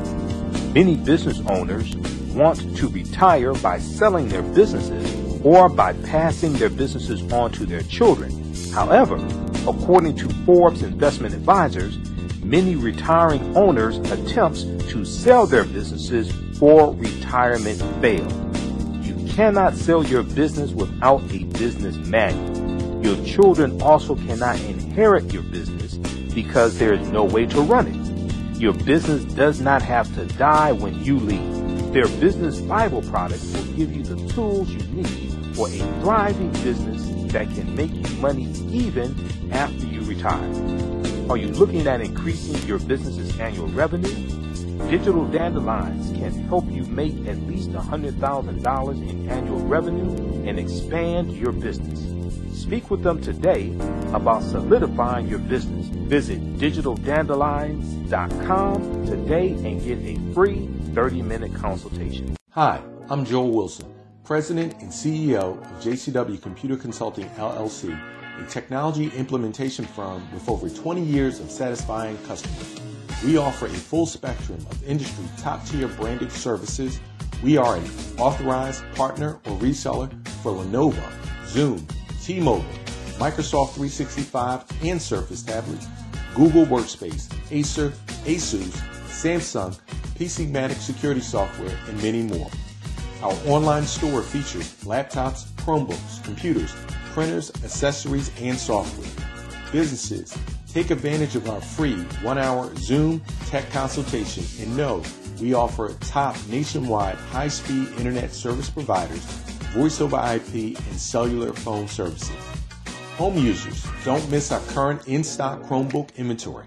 Please visit us at jcwcc.com or call 215 879 6701. With blackbusinesstee.com, the messages are clear and meaningful. Keep your business in the black and out of the red. Mind your black business. Know your numbers and plan strategically. Black Business Boss, lead your industry. Support black business, encourage, patronize, and uplift one another. BlackBusinessTee.com currently has products sold in Detroit, Atlanta, Chicago, and Los Angeles with proceeds returned to the black community. They have a wide selection of hoodies, t-shirts, mugs, hats, sweatshirts that support black owned businesses. Visit the website blackbusinesstee.com. That's blackbusinesstee.com. We all know the cannabis industry is headed toward an uprise in the past decade. What happens when there is a brand that brings this uprise in a blow? The cannabis industry welcomes her uprise. Hustle her hemp. Delivering excellence with pride is her watchword, and how you choose to embrace it makes it a priority. From cultivating rich cannabis into exquisite and tastefully finished CBD products to delivery, Hustle Her Hemp leaves no stone unturned. Hustle Her Hemp's mission is to empower women of color by building business and creating legacies, uniting beauty, health, and business. We are a pure definition of how we want the CBD industry to become in the future. While we are redefining innovation, we bring the same energy to improving the quality of life. Hustle Her Hemp is the new uprise.